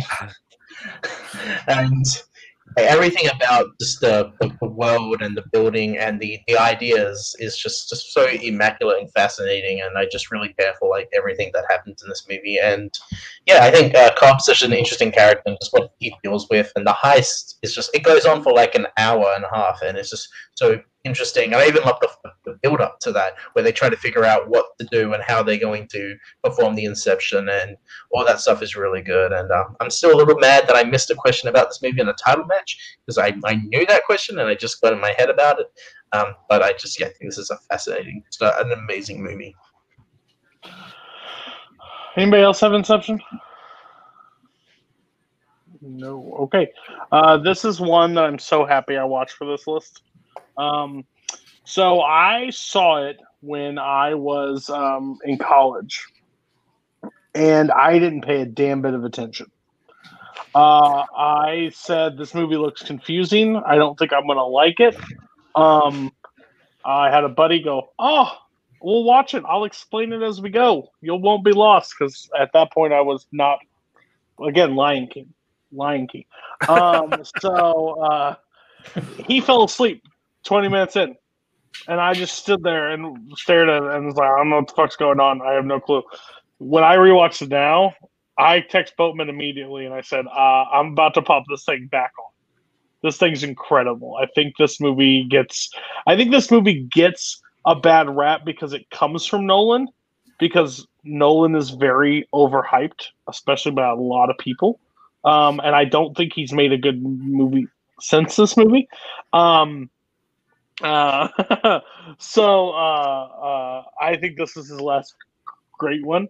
Um, but I think it instantly became like I, I more watches. I won't tell you right away, but I will. I this will be my favorite no by far. Um, I think it's incredible. Heist movie and dreams leaves me with like, is it? Is it not? Oh, crazy.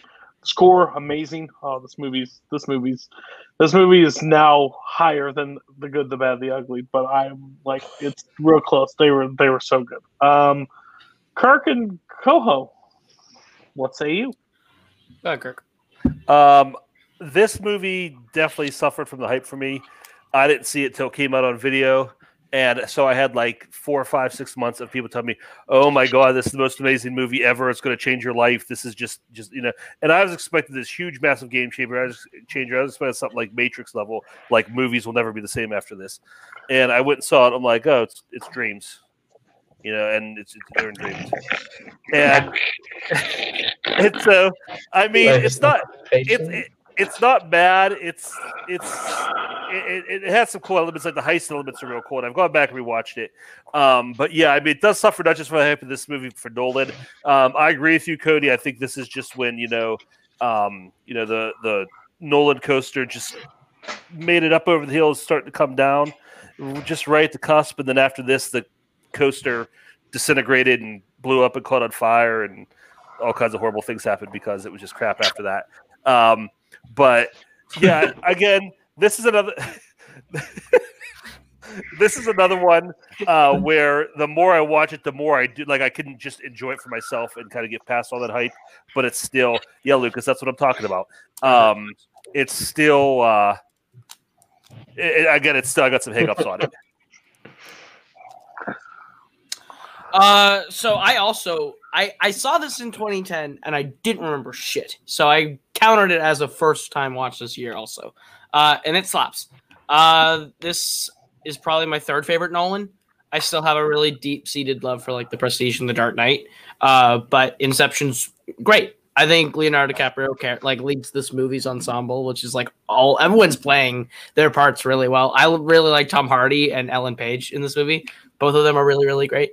Um, yeah, I think the end is probably my favorite part of the movie. Like that was like the little extra thing that I didn't that I needed to tick this up a full like a, like a half star to push it to four and a half. Uh, was this was like right there and it got there. That ending is great. Uh, Inception is dope. Dunkirk sucks. When, I don't know- I don't know- Dunkirk, I don't know Dunkirk why- Five is going to come out. I don't know. I don't know we- why when- the chat yeah. keeps talking about the example of the bad Nolan movies I'm talking about. I don't get Yeah, it. when we when we say is bad, done with that. when we say bad movies, Dunkirk is the one we were referring to, Yes. and Interstellar. That they're Interstellar bad. pretty good. You're wrong. Have a good day, sir. Jake, what is your two? My silver medal. Uh, this used to be my favorite film of all time. Uh, a film that made me see films in a different perspective. That is uh, one of a kind film, Donnie Darko. This is just one of the most amazing films that I've ever seen. Honestly, um, I before this movie, I have no idea what this is laughing at. Uh, before this movie, my favorite film was The Avengers from 2012. That was my favorite film, and it, 2013 is when I started to really get into film and a, a love for it. And this is the film that started that whole thing for me. This is the movie that made me see films in a different pers- perspective, and I just have I fell in love with it immediately. Uh, the film's about a man who, a boy, sorry, Donnie, Donnie, played by Jake Gyllenhaal, who discovers that the world's going to end at the end of October.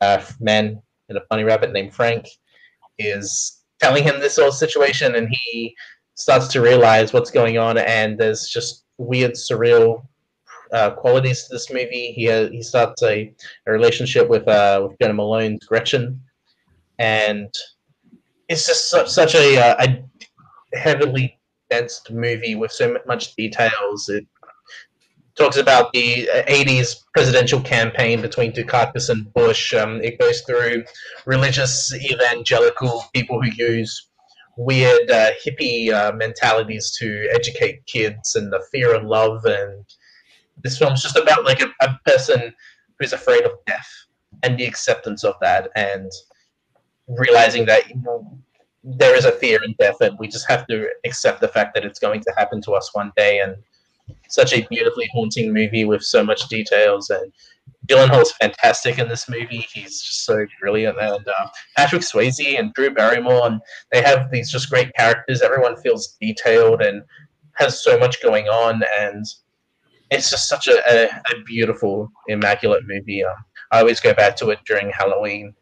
Um, just such a beautiful movie that um, everyone should see. It's definitely a movie that requires multiple viewings, but it gets better every time you see it. Um, I just absolutely love this movie and just a beautiful, bittersweet ending. Uh, this was my sister's favorite movie when I was growing up, and I hate it. I, I hate it from that time period. I haven't watched it since, but like every time I'd walk out to the living room, she's fucking watching Donnie Darko, and I'm like, I don't care. Like, why are we watching this Lion King? Um, but uh, it's just uh, yeah. Um, I maybe would like it now. Probably not because I probably have PTSD for my sisters watching it. Um, but it's such a Jake movie, so I It's will maybe give the you- most Jake movie, to be honest. Yeah, it's one of the most Jake. mo- I will give you a pass on this one at two. This makes perfect sense for you to be at your two.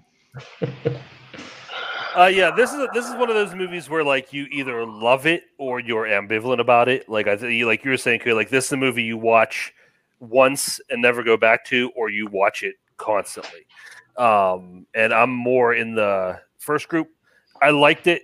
Uh, again, this is another one that was hyped up, one of those really super cult movies, and I think there's a lot of cool stuff in it. Um, but it didn't just resonate with me the way it does with a lot of people. I really liked this movie when I was in college. Uh, it kind of was that cool little thing that college kids that said, liked, and understood filmed in a different way. That was the movie that we always refer to, like, yeah, you have to watch Donnie Darko.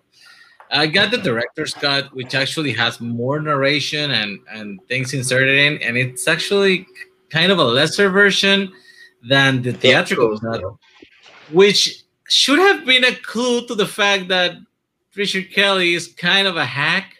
I think he made this movie by accident. Like everything kind of lined up to make Donnie Darko as great as it is because it is actually great. I think it holds up as a good movie. I just don't think it was the the secret gem that I thought it was when I was in college. But everything he has made after has been worse and worse. So yeah, I don't know what really happened there. I don't know if I should give him any credit for Donnie Darko being as good as it is, but the man, Lightning stri- lightning in a bottle.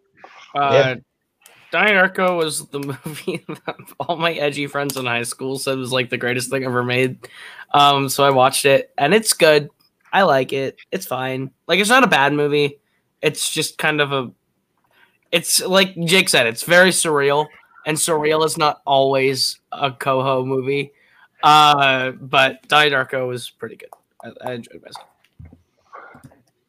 All right, Kirk. Uh, my number two is a movie that for a very long time, long time was locked into my number three spot.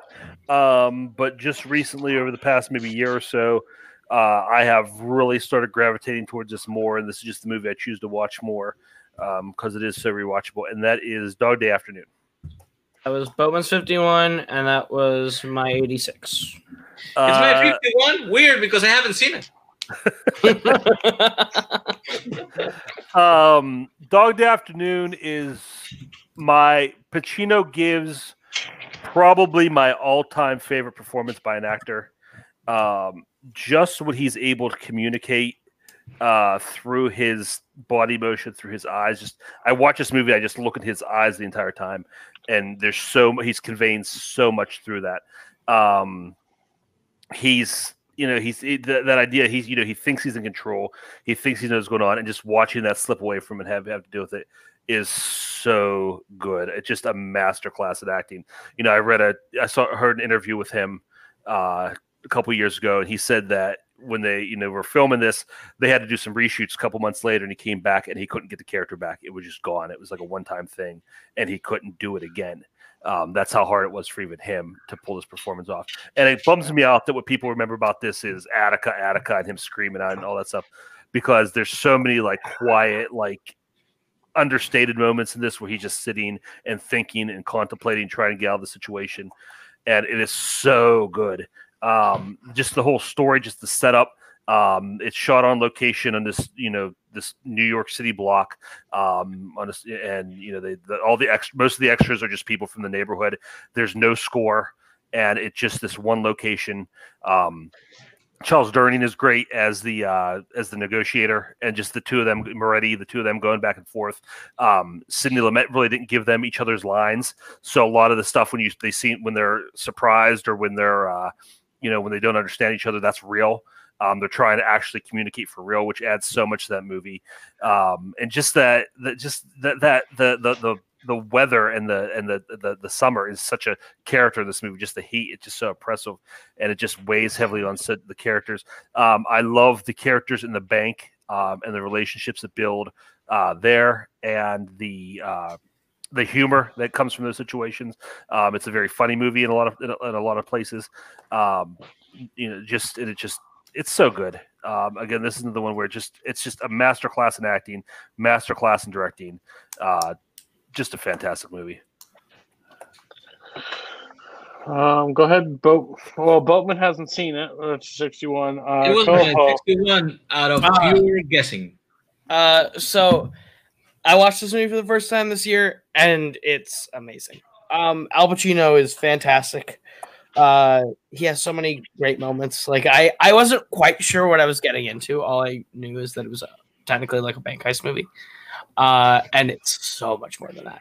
Also, if your movie opens with an Elton John song, bonus points. That's the only, that's the only music in the entire movie. Right, and it's one of the best Elton John songs that opens it too, Amoreena. Uh, but it's great. Um, this movie is put together so well. Um, I think, I think honestly, this should be higher on my list than it is. The more I think about it, the more I like it. Uh, but yeah, Al Pacino continues to solidify himself as one of the best actors I've ever seen. So Um, so this is the most Cody movie that I waited so long to see that should have seen a lot sooner. Um, because I'm not a big Pacino fan. I don't like Pacino in some things, uh, but it's later Pacino. 70s Pacino is mint. Uh, he's hit the best, and I mean, I like other stuff throughout it. Like I like Gary and Ross, like stuff like that. So he has moments. It's just he becomes more of a meme now than anything. Um, so, but no, this movie's incredible. Like one of my favorite, just one shot, like one location movies, pretty much. Um, in this, and it's right. Like the only thing I knew about it was the Attica stuff, like the screaming, the like that. But then when you watch it, like just how tense this movie is from like the get go, it's just it's really good. Um, yeah, I I absolutely love this movie. So, um, I can't wait to watch it more. It wouldn't be in mine right now because I've seen it one time. Um, uh, what is everybody else? Mint. Uh, yeah. Uh, what does everybody else? Uh, oh, Jake, what do you think about Dog Day? Um, I hadn't seen this until this year when Bowman put it on for the uh, deep cuts round in a title match. Um, you know, I was not expecting uh, character names to memorize, but um, I think this is a fantastic movie. I think this is a great movie. Um, I just love that it opens with them planning. They've already planned it out. They know what they're doing, and then all of a sudden, someone just leaves because I can't do it, and so now the whole plan is just up in the air. Like they don't know what to do, and the performances are so fantastic. And Lumet is just a director, just who's one of the best in getting performances out of actors. And he knows exactly like what to do to for, for actors and how to get them into characters and all that sort of stuff. And I think just working with the right people. I'm shocked John Cazale was not nominated for an Oscar because he plays it so restrained and has this. He's on a different level as Pacino. I think that works for the character that he's playing and being the supporting actor that he is and being so good at it. Um, Lance Hen- Henriksen, I didn't know he was in this movie until I saw it. He's also really good as one of the um, uh, cops or uh, FBI members. I can't remember exactly his character, but um, he's also really good in this movie. Um, and there's just a situation that plays out during the movie because it just it changes, and then you get that whole um, Stock, um, Stockholm syndrome effect with certain of the um, the hostages, and it just plays out and plays out. And then yeah, I think this is just a great movie. I just I've only seen it once, and it was this year. So Okay. Um, Coho. No, Yeah, right? please. Yeah, Coho. Yep. What's your two? yeah, it's go. I know. my number two is the last fandom movie on this list. Yeah, I know it. Spider-Man Into the Spider-Verse. Uh, it's my favorite animated movie of all time. Uh, it's one of my most rewatchable movies of all time, uh, and I think it's one of the best movies I've ever seen. Uh, the way that it takes the world of Spider-Man and just dilutes it down to its most essential elements, and still stays so true to every every character and everything that is Spider-Man is great. Um, I think Miles Morales is a fantastic character. Um, I've he's never been one that like when I read his stories in the comics outside of the origin that I, I was never really entertained by. Um, and I think that um, I think like the movie takes his story and makes it really, really, really, really, really in an interesting direction. Um, I love Peter B. Parker in this movie. I think he's fantastic. I think Jake Johnson is giving a great performance um, as Peter B. Parker. Just that, like that lost Peter Parker that's like done this so long and kind of forgotten how to be Spider-Man along the way, um, and kind of remembers it while helping train the new Spider-Man. Um, I love Liev Schreiber's Kingpin. I think he's a great tough guy villain. uh, all the way through. Uh, just kill that guy. Uh, after literally ruthlessly killing Spider-Man, uh, is insane. Um, and then you have all the extra like Spider-Men that come with it. You have Spider-Gwen and Spider-Ham and Spider-Man Noir, who are all great. All of them are really fun. John Mulaney's really fun. Nick Cage is really fun. Um, but I think the story is just so rewatchable, and the soundtrack to this movie is great. "What's Up, Danger" is underrated. That song's excellent. Anybody else? No. Okay.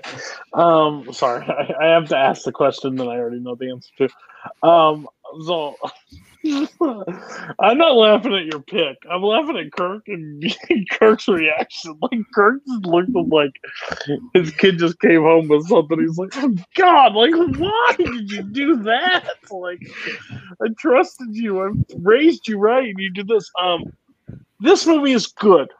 It's not my favorite Spider-Man movie.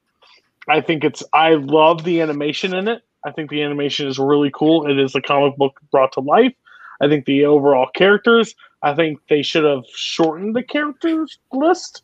Like I don't think Ham and Noir should have actually been there, and like Penny uh, Penny, because they're underused. They're just there to show that there's a multiverse, but you don't really get time with them. The main stories of the top three, and then like that's it.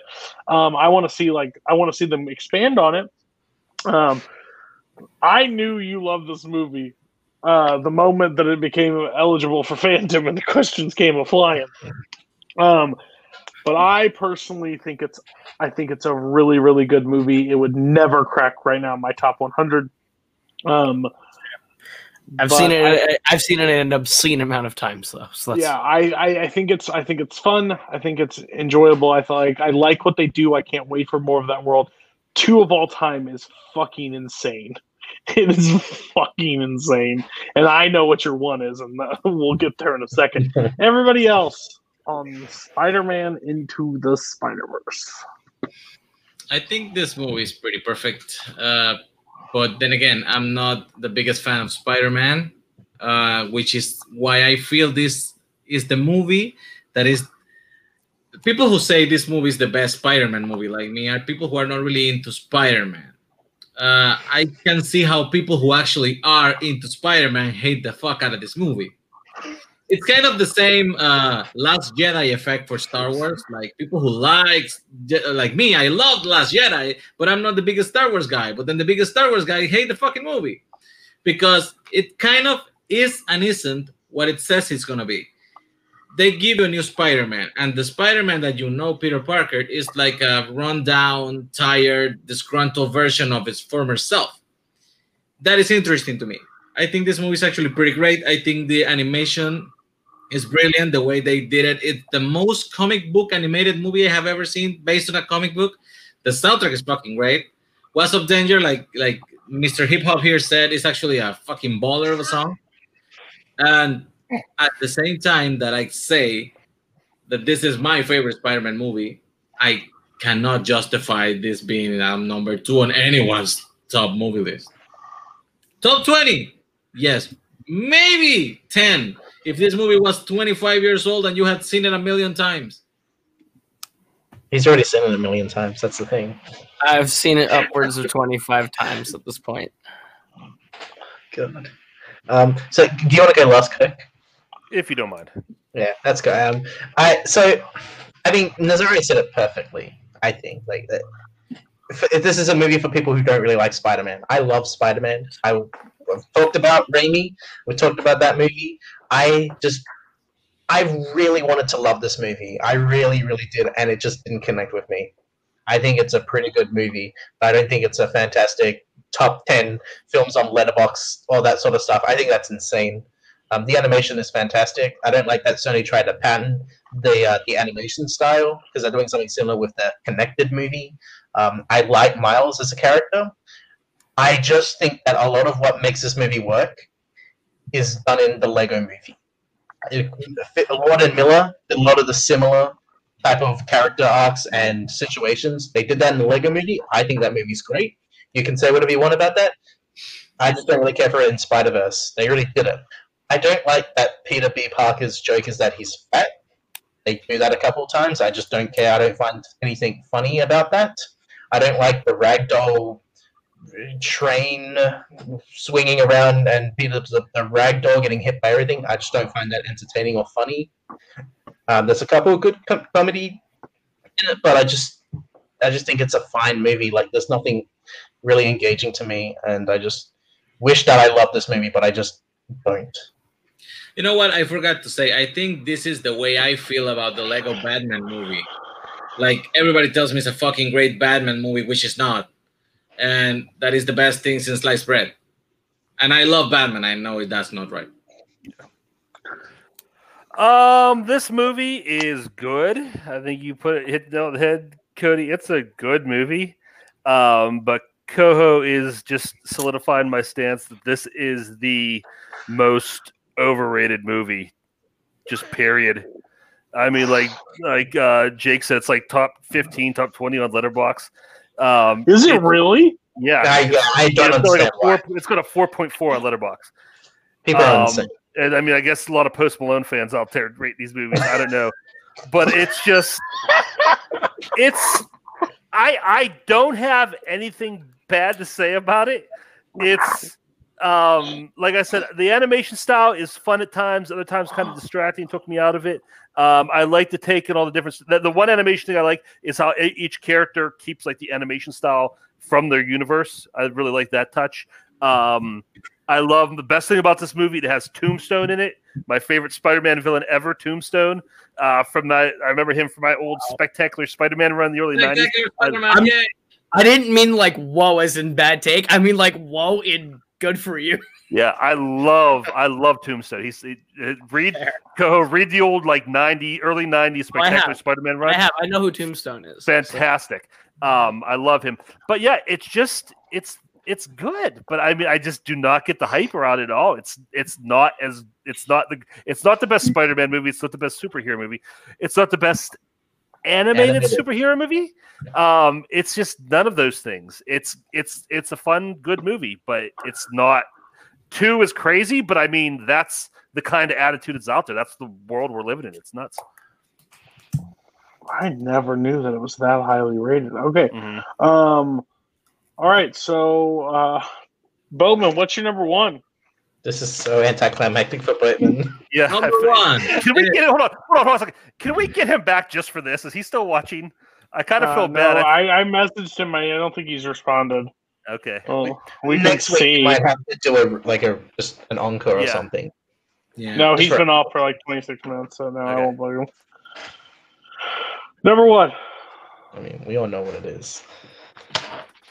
Number one is 12 Angry Men. This movie came out in 1957. It has a rating of 100 in Rotten Tomatoes. It's directed by Sidney Lumet. It stars Lee J. Cobb and Harry Fonda. You haven't have you not seen 12 Angry Men? Yes, I have to. It's a fucking great movie. Oh, that was so good. But uh, it's a, I have a weird story with this one because for some reason I ended up actually watching the remake from 1997 first with Jack Lemmon. Uh, one Sunday evening, I was just watching TV in my house, and that movie came out. And I was like, "Wow, this is such an interesting thing!" Like just following 12 great actors because that is a stacked, a stacked. Uh, George C. Scott plays Juror number three in that version version of a simple story, just saying how everybody has different priorities and they are all analyzing at the, this thing that they all want to get over with, but at the same time, they are trying their best to be fair. And then I found out that it was a remake from a 1957 movie, which is actually made me go back and watch it. And even though I love the 97 remake, the original is just so much layered.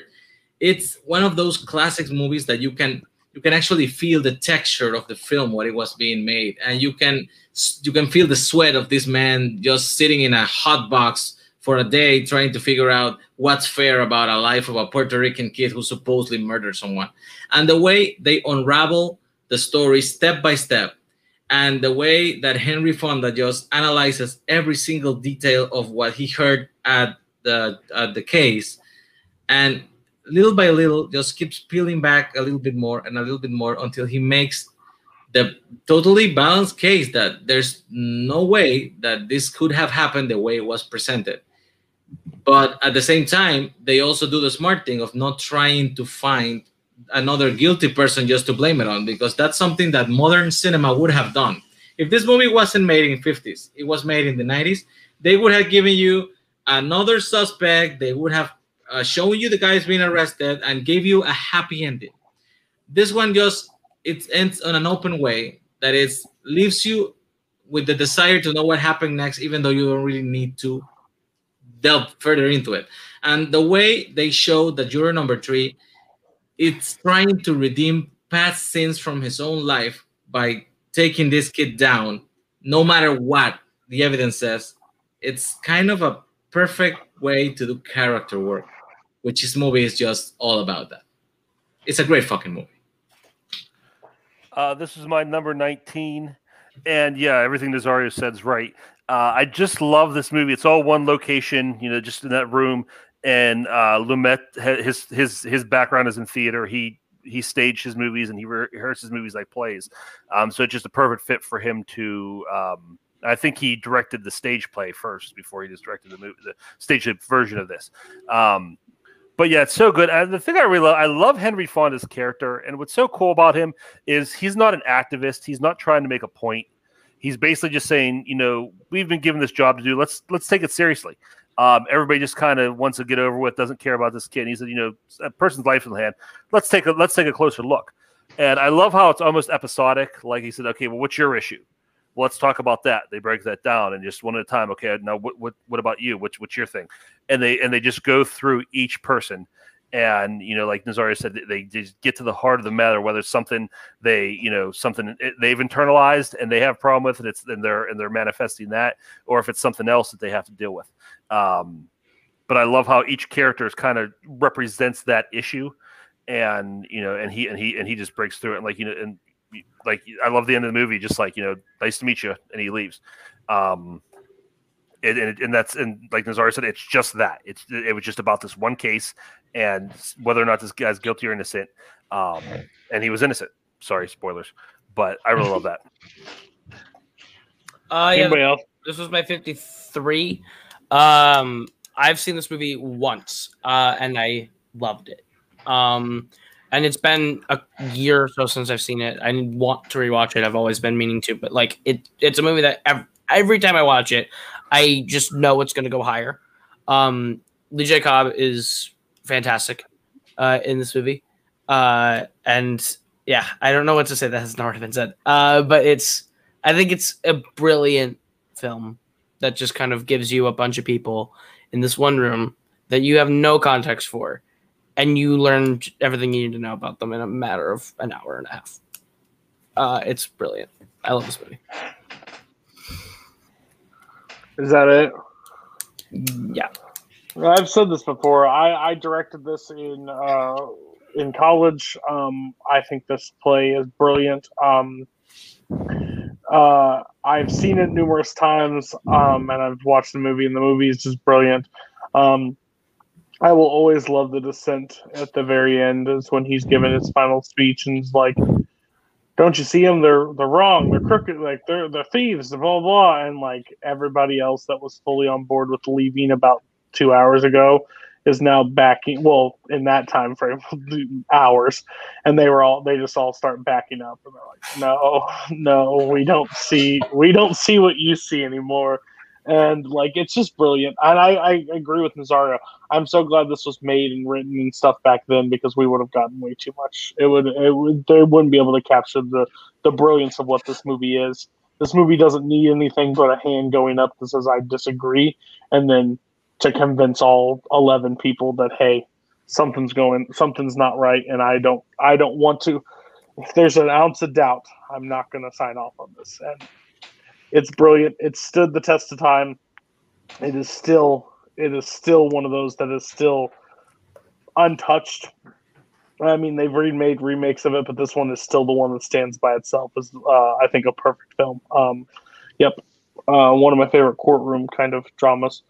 Um, Jake, what are your? I, I saw this film for the first time last year, and I rewatched it this year. I think this is a movie that has grown on me so much. Uh, I would love to watch this movie again, and I have a good feeling that it will probably make my top 100.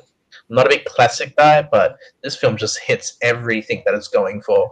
Every actor is fantastic. The dialogue is perfect. Every character has so much detail that you you find out throughout the movie. I think Jerry number three is just such an interesting character because he's just mad at his son, and he is just so mad when it comes to bringing it up and the whole situation that's going on, and just his whole at the end of the movie and his whole monologue and tirade.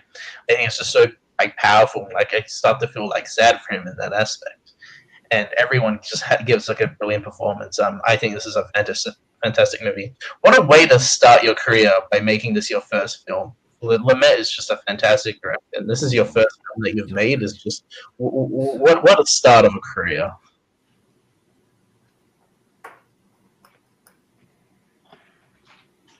All right, Jake, what's your one? I mean, I think everybody knew this was coming from the, the big start of this whole series. It is the best picture winner, Scooby Doo. I mean, I mean Birdman, or The Unexpected Virtue of Ignorance. Thank you for getting the full title in. Um, so, just a little flashback to 2014. I remember hearing about this movie. I saw the tr- uh, one trailer and I was like, that looks interesting. I didn't really care much for it. And then all of a sudden the reviews started coming out and everyone's saying this is a like a, one of those um, meta type of movies and Michael Keaton's referencing his you know playing Batman and I was like I've got to check this out. I like I like this sort of stuff. Um, and I remember seeing this in like early January of 2015 and at, during the experience of watching it I just fell in love with everything about this movie. Uh, this film has everything that I love in film from extremely long takes to character study meta narrative films about films. It's just everything that I love. The meaning of life, existentialism, all of this is all of that is in this movie. Um, he's trying to put on the play. He's trying to re- restart his career, try to become a serious like actor. And um, Regan Thompson is just a fascinating character. Michael Keaton, I think like no one else could really play this character. There's a lot of references to him playing a superhero, Birdman, and just the idea that Keaton played Batman adds a lot of layers to this character and to the movie. And it's kind of a self-referential in that factor. Like he never got out of being Batman. He did a lot of weird stuff and other films. Like you remember Duplicity or Herbie Fully Loaded. Like he did other films, but he never got back to the same level he did when he played Batman when he decided to not do the third one. And this film is kind of just him trying to reinvent himself. And I love films that have just a life imitating art, imitating life uh, mentality because this movie when, when it came out, Keaton jumpstarted his career just like what the character was trying to do. It, it just it was a self reflective reflection of that idea, and uh, everything is a brilliant. I just love the whole presentation of this movie. It's a one long take. It's edited, but the presentation and just Inarritu gives so much to what he wants this movie to look like. Like in life, there are no cuts, and that's what he tried to put into this movie. And the idea of like what are we supposed to be doing on this planet? What, what satisfies us to be here, and what do we want to do? Are we supposed to be helping people? Are we supposed to be, you know, help you know figure out the identity of who we are and um, the idea of Icarus and Birdman's talking to his head, like the idea of the ego, and that's something that I struggle with all the time. Is just the battle of the ego, like who's in control most of the time, and it's just a yeah really fantastic magic realism black comedy drama like it's it's a it's a film that you can't really put in a genre. Um, i could talk about this one for hours um, i love the ending. The ending's just so ambiguous. You don't know really like exactly what has happened. It's left up to interpretation um, and i just think this is a fantastic movie. It deserved all the oscars that it got nominated for and more uh, it won Best Picture and Director, and it's a brilliant, fantastic film that I will defend. Even if some people don't like it, I can tell you why I love it. It's my favorite film. I don't know when I will find a film that's as good as this, uh, but this is uh, just a brilliant film. Everyone's great. Emma Stone, Edward Norton, Naomi Watts, brilliant performances, and I just, yeah, I think this movie is a, a masterpiece. I think we all had this movie. Um, yes let me check. Bowman. Bowman had it at 87. It's it's my 97.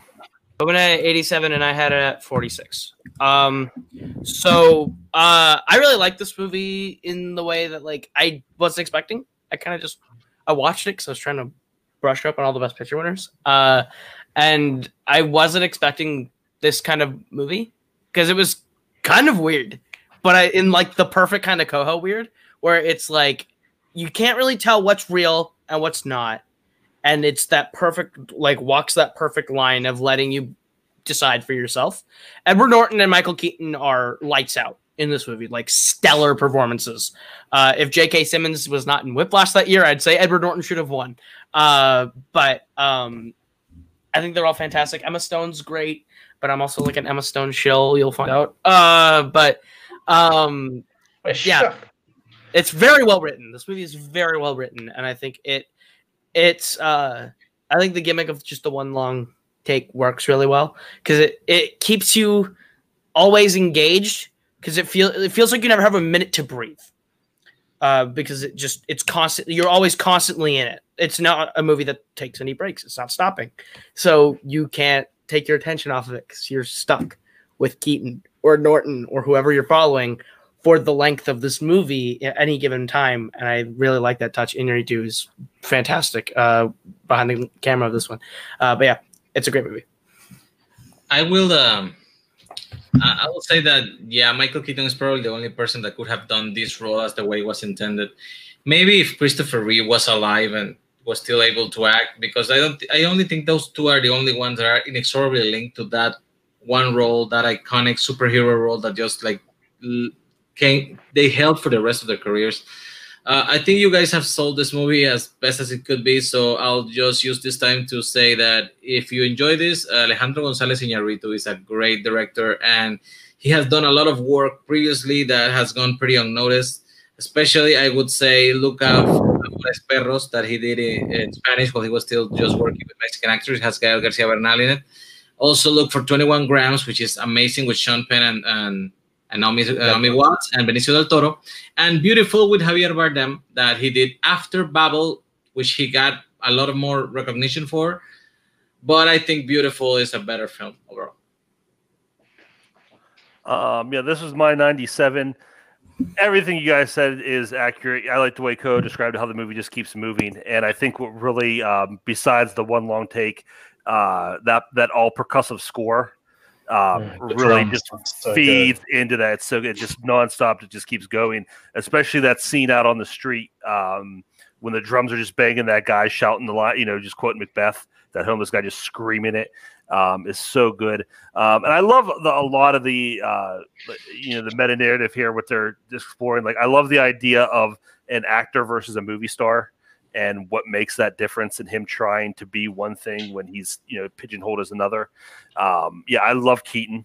Um, you know, I've talked about him before. He, has got a special place in my heart, and I loved seeing him come back through this, um, and that kind of just added to the movie for me.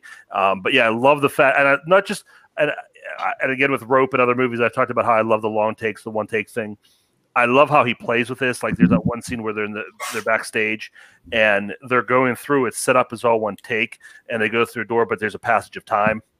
And it's all it's what it's one shot, but it's it's it's hours later. And a lot of stuff like that in here is just is really um really well done. Uh so yeah, it's a really good movie.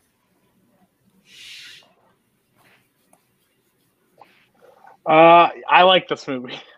Like, I don't love. It's not one of. that's not one of my all-time favorite. Um, I rewatched it this year. I liked it more than I did the first time. Um, it's it's out there, which normally means not a Co- Cody movie. Um, but I love the performances in it, um, and I think it tells a really incredible story um, throughout. It's just, yeah, not not like I didn't fall in love with the film, but I do I do enjoy it, and I completely understand why it's uh, Jake's number one. Uh, Kirk, what's your number one? Okay, it all comes down to this. Uh, yeah, um, not a big surprise. It's the thumbnail for a reason. Uh, number one is The Godfather. Um, I honestly wanted to have a different movie here just to be just to have something different, but I couldn't because this is the greatest movie ever made, and I I can't deny that. Uh, it just oh man, where do I start? I mean, the opening scenes in this movie, the first 15, 20 minutes, the wedding, uh, is just some of the greatest world building and just greatest setup you're ever going to see in the movie. I could watch if the movie was three hours of just that wedding scene. I would watch that with my eyes glued to the screen. Um, I feel like with that scene and so much of this movie too, especially the scene, I feel like if the camera stopped rolling and you know the crew went home, everything would continue because they're real people living real lives.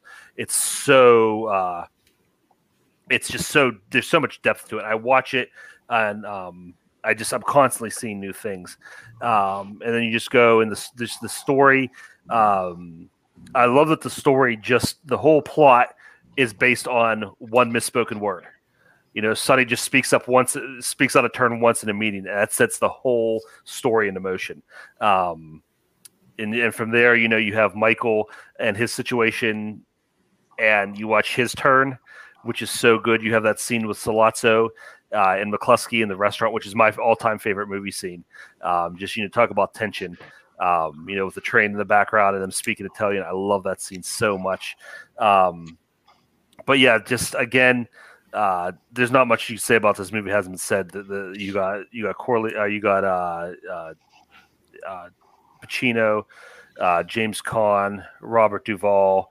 You got just the, the cast is just so stacked. And the fact this movie almost didn't happen.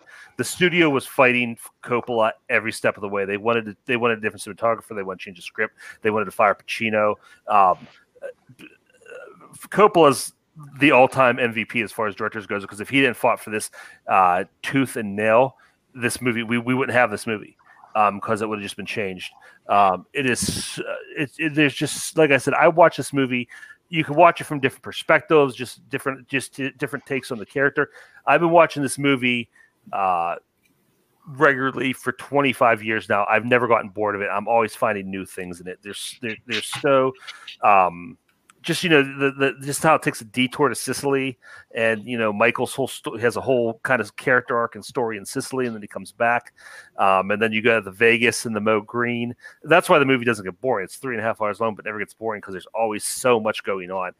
It's there's no fat on this movie. This is why I like this better than Godfather Two because Godfather Two is uh, it does get a little little heavy, a little dense, this movie there's not a wasted frame in this movie. Every movie in this is so perfect and i love it. And i can go on forever but it's late so i won't. Anybody else have the godfather? Let me double check i think Boatman did. I think yeah Boatman sounds like you cool. Uh yes Boatman has the godfather at his 21 the godfather is pretty perfect uh, just like Kurt said, everything that I could have picked, nitpicked about The Godfather 2 is not applicable to The Godfather Part 1. Even Marlon Brando, who just did whatever he wanted to do with this role, somehow insanely brilliantly made it work. And the way the movie develops, like I said, I like movies that tell you the story of a life lived.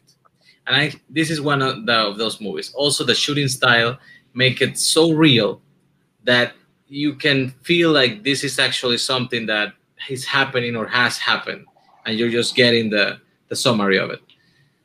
The way the michael wants nothing to do with his father's business and somehow in a inevitably ends up being the one in charge of it it's kind of a a brilliant twist of fate uh, one of those things that even the the best laid plans are never just gonna be achievable in an easy way. He has to make choices in life based on the events that happen because of decisions that were made by other people in his life and how he ends up being who he ends up becoming. It's one of the most interesting movie arcs in history. And I actually think that Al Pacino's probably his best his best work is in this film, is this movie. I don't think he ever matched it again for me uh, um, uh, yeah. Uh, The Godfather and Godfather 2 are my combo movies. Uh, I don't watch one without the other, basically. Um, so um, I think they play right into each other. I think they are two just great films overall. Um, I hated myself when I was younger because I heard so much talk about The Godfather. Um, and I watched it in the wedding scene. I was like, this shit is boring. Like, what the hell? This is boring. Then, Lion King. Um, I got past that point in life, and I went back and watched it. And how, what? Just the moments in the wedding scene alone. I'm with Kirk. I could watch the whole the wedding scene, a whole movie about like the innards of that wedding scene. I think it's insane. Um, uh, I, it's so brilliant. Some people don't like when like they go across like the the flashback or the the I mean not the flashback, but leaving the, the country and like coming back. But I like that stuff. I love the entire story. I don't get bored by this movie. It just plays perfectly. I think it plays right into Godfather 2 for me. It just picks up and it goes. I like Godfather 1 more than Godfather 2 because I just like the setups and everything. Um, but when people said when I was younger that Godfather is one of the best films ever made, they were correct. It is one of the best films ever made. Um, and I will always go back to watch this movie. It is it is the perfect crime movie. It is the yeah, it's the chef's kiss of one hack that's in the chat if he's still there. Uh, some weird sexual thing related to Lion uh, no. Um. Uh. uh Coho or Jake, what are you? Why don't you guys like like good movies? I like The Godfather. It's not that I don't like The Godfather. Hmm. It's that I don't have the temperament to watch this movie over and over and over because it's kind of heavy. Um, at times, I love Al Pacino's character's arc and his performance. Um, and I re- and I like Brando uh, a lot too. It's just some of the moments I can't watch over and over and over again. Not because they're bad or anything, just because for me, I I don't have the temperament to watch these people fucking fight like this all the time because I care about the Corleones, and I'm not really supposed to. Uh, not all of them anyway. Uh, so it's there's nothing against this movie. It's one of the best movies ever made. It's just not a movie I'm gonna go back to all the time. I'm trying to go legitimate. Uh, this is a film that I remember when I was getting into film and checking out the AFI top 100 movies and seeing that this is number two. And like I heard of The Godfather, I was like 14, hadn't seen the movie, uh, wanted to check it out, uh, and I rewatched it last year, and it is a fantastic movie. There's a reason why everyone says this is one of the best movies ever made. Um, I would love to watch this movie again. It's just a I had this like uh, it's like an aching to just watch it again, like a hunger.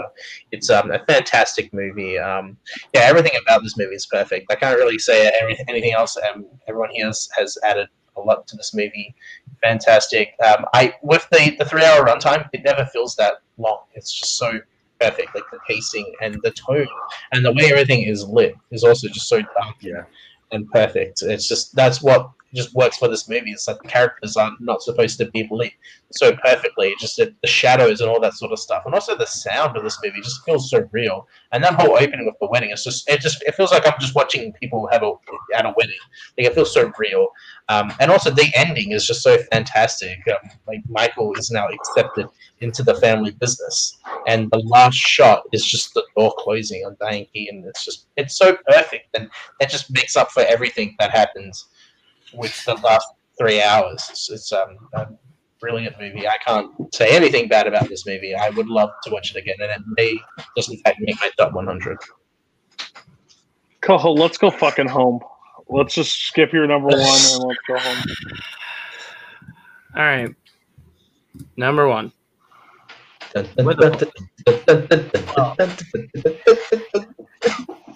All right, let's do this one more time. A heavy movie versus air. All right, let's do this one This is also time. 51.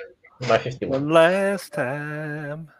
La La Land to me is a movie that has meant to different things to me over the course of my time watching it. Um, I love this movie. When I first watched it, uh, I connected to Chazelle uh, on a writing level in both Whiplash and La La Land, uh, in a lot of different themes that appear in both movies.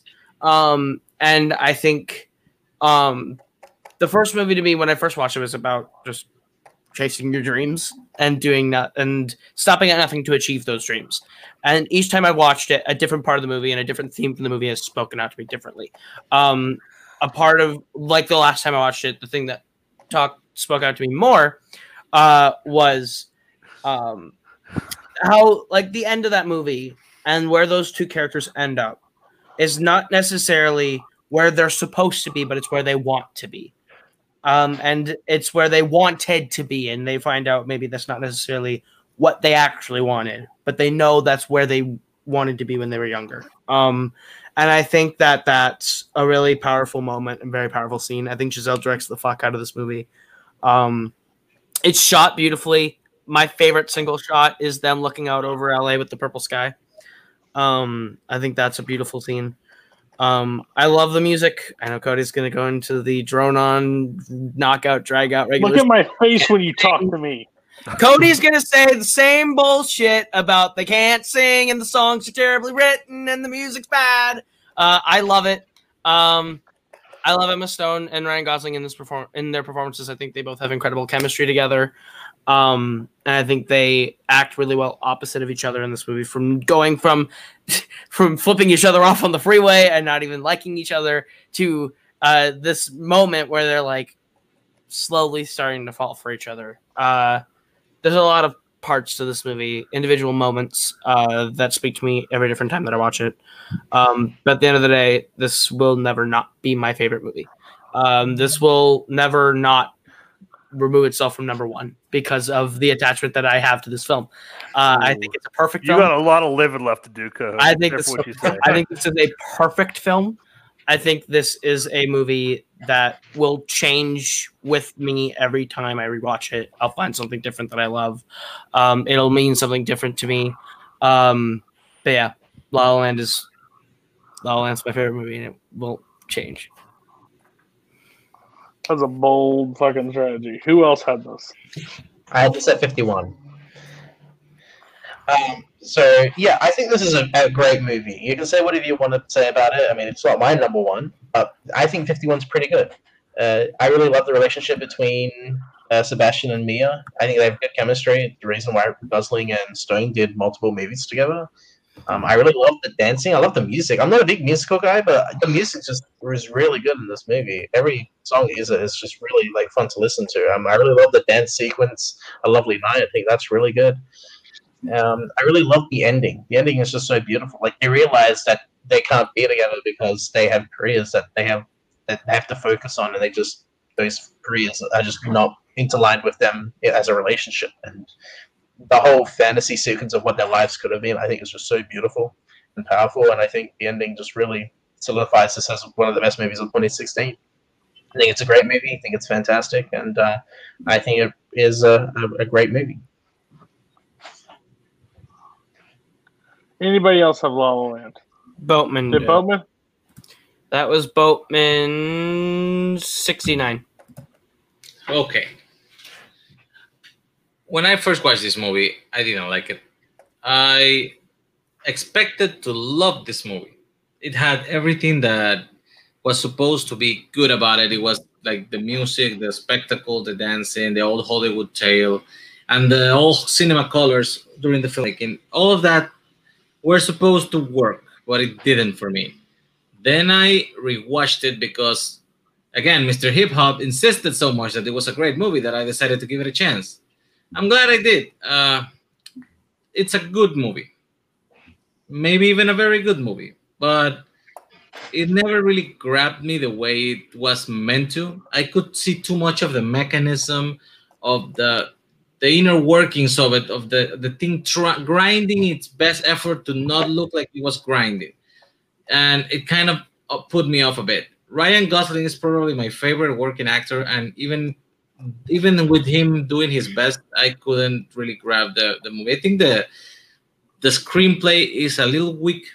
I think uh, the way that they make the conflict between him and Emma Stone about is basically a lack of communication that they just blow away the fuck too much.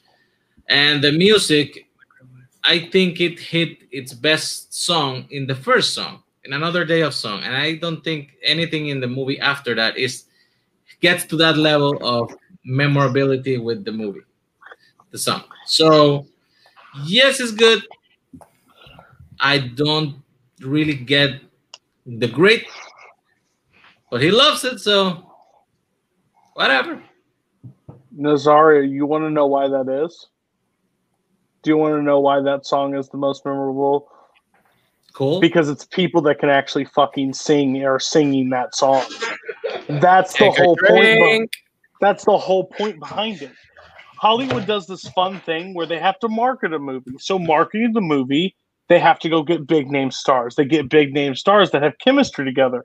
But the problem is they put it behind people of singing that can't fucking sing.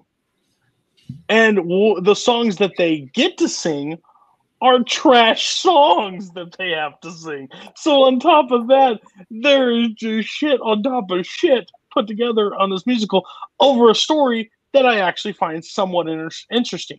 You cut the music away from it, you cut everything away and just give me the, the story. I like it a way more.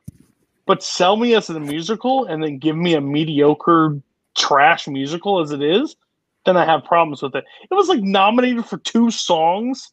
At, at that must have been a weak year for original of- music at the Oscars. One of the It songs should not have been nominated. uh, both of them shouldn't have been nominated. Um, but yeah, this movie is just like yes, like Emma Stone's a great actor. Ryan Gosling's a great actor. Uh, in the confines of this movie, trash. My wife loves romantic movies. Walked out and she goes, "That movie was shit." And I said, "If you said it's shit, then I can back up and say it is shit because she has walked through some real terrible ones that says is a masterpiece. This movie, garbage. And don't ever say that it can't take off number one. Lion King's my number one right now. And by the movies that I've watched this year, a couple watches, it could pass Lion King. So calm, pump the brakes. Um, Kirk, you're the only one that hasn't talked. La La Land. Yeah. Um it's Emma Stone and Ryan Gosling are charming.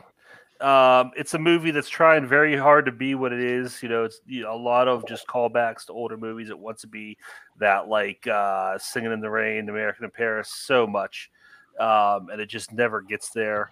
Uh, yeah, the mu- to me the the biggest sin of this movie is when I walked out, I did not remember any of the songs. And if I walk out of the musical and I'm not humming, you did something wrong. Um, the, the the music just fell flat. I, I don't know if it's it's just I don't think it's just uh, that they can't sing. I think it's kind of boring music. Um, the story's okay, but um, and again, I didn't hate it. I don't think it's awful, but the call number one, called a perfect movie, that's crazy. This is definitely not a perfect movie.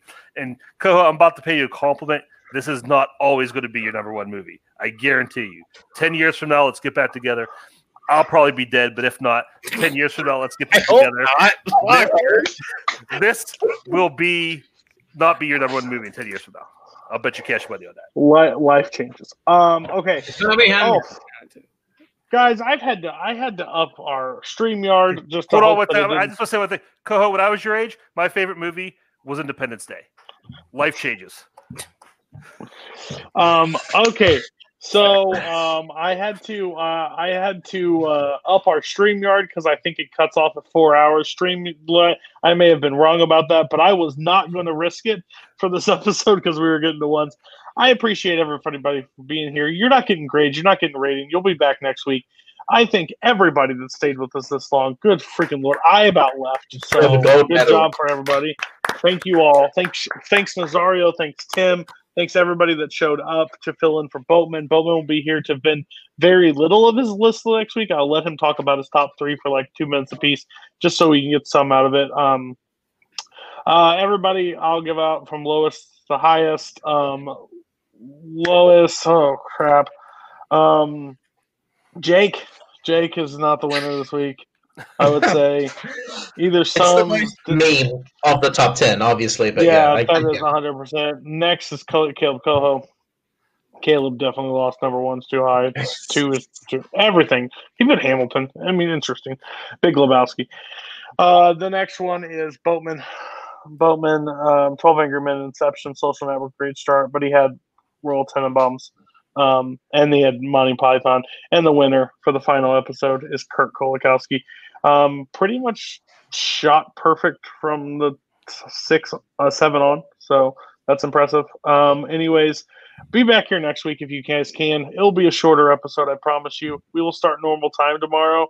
Uh, also, if you're still here and you want to be on future episodes, I'm asking everybody to send me their list a week in advance from now on of the show. We're going to release them, uh, let you know ahead of time what they are, but I'm not doing this two days anymore. A week if you want to be on the show. So start watching your shit now if you want to be on the episode because it, it, I hate going into an episode that if I haven't seen something, I can't have a discussion on it. So it takes a week. Um, so remember that if you don't send it in a week, you don't play. So that means next week, this time, everybody that wants to be on sequels, send me your list before that day.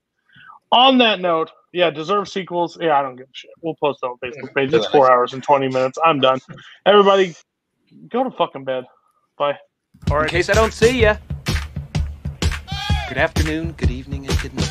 You better lawyer up, asshole. Because I'm not coming back for 30%. I'm coming back for everything.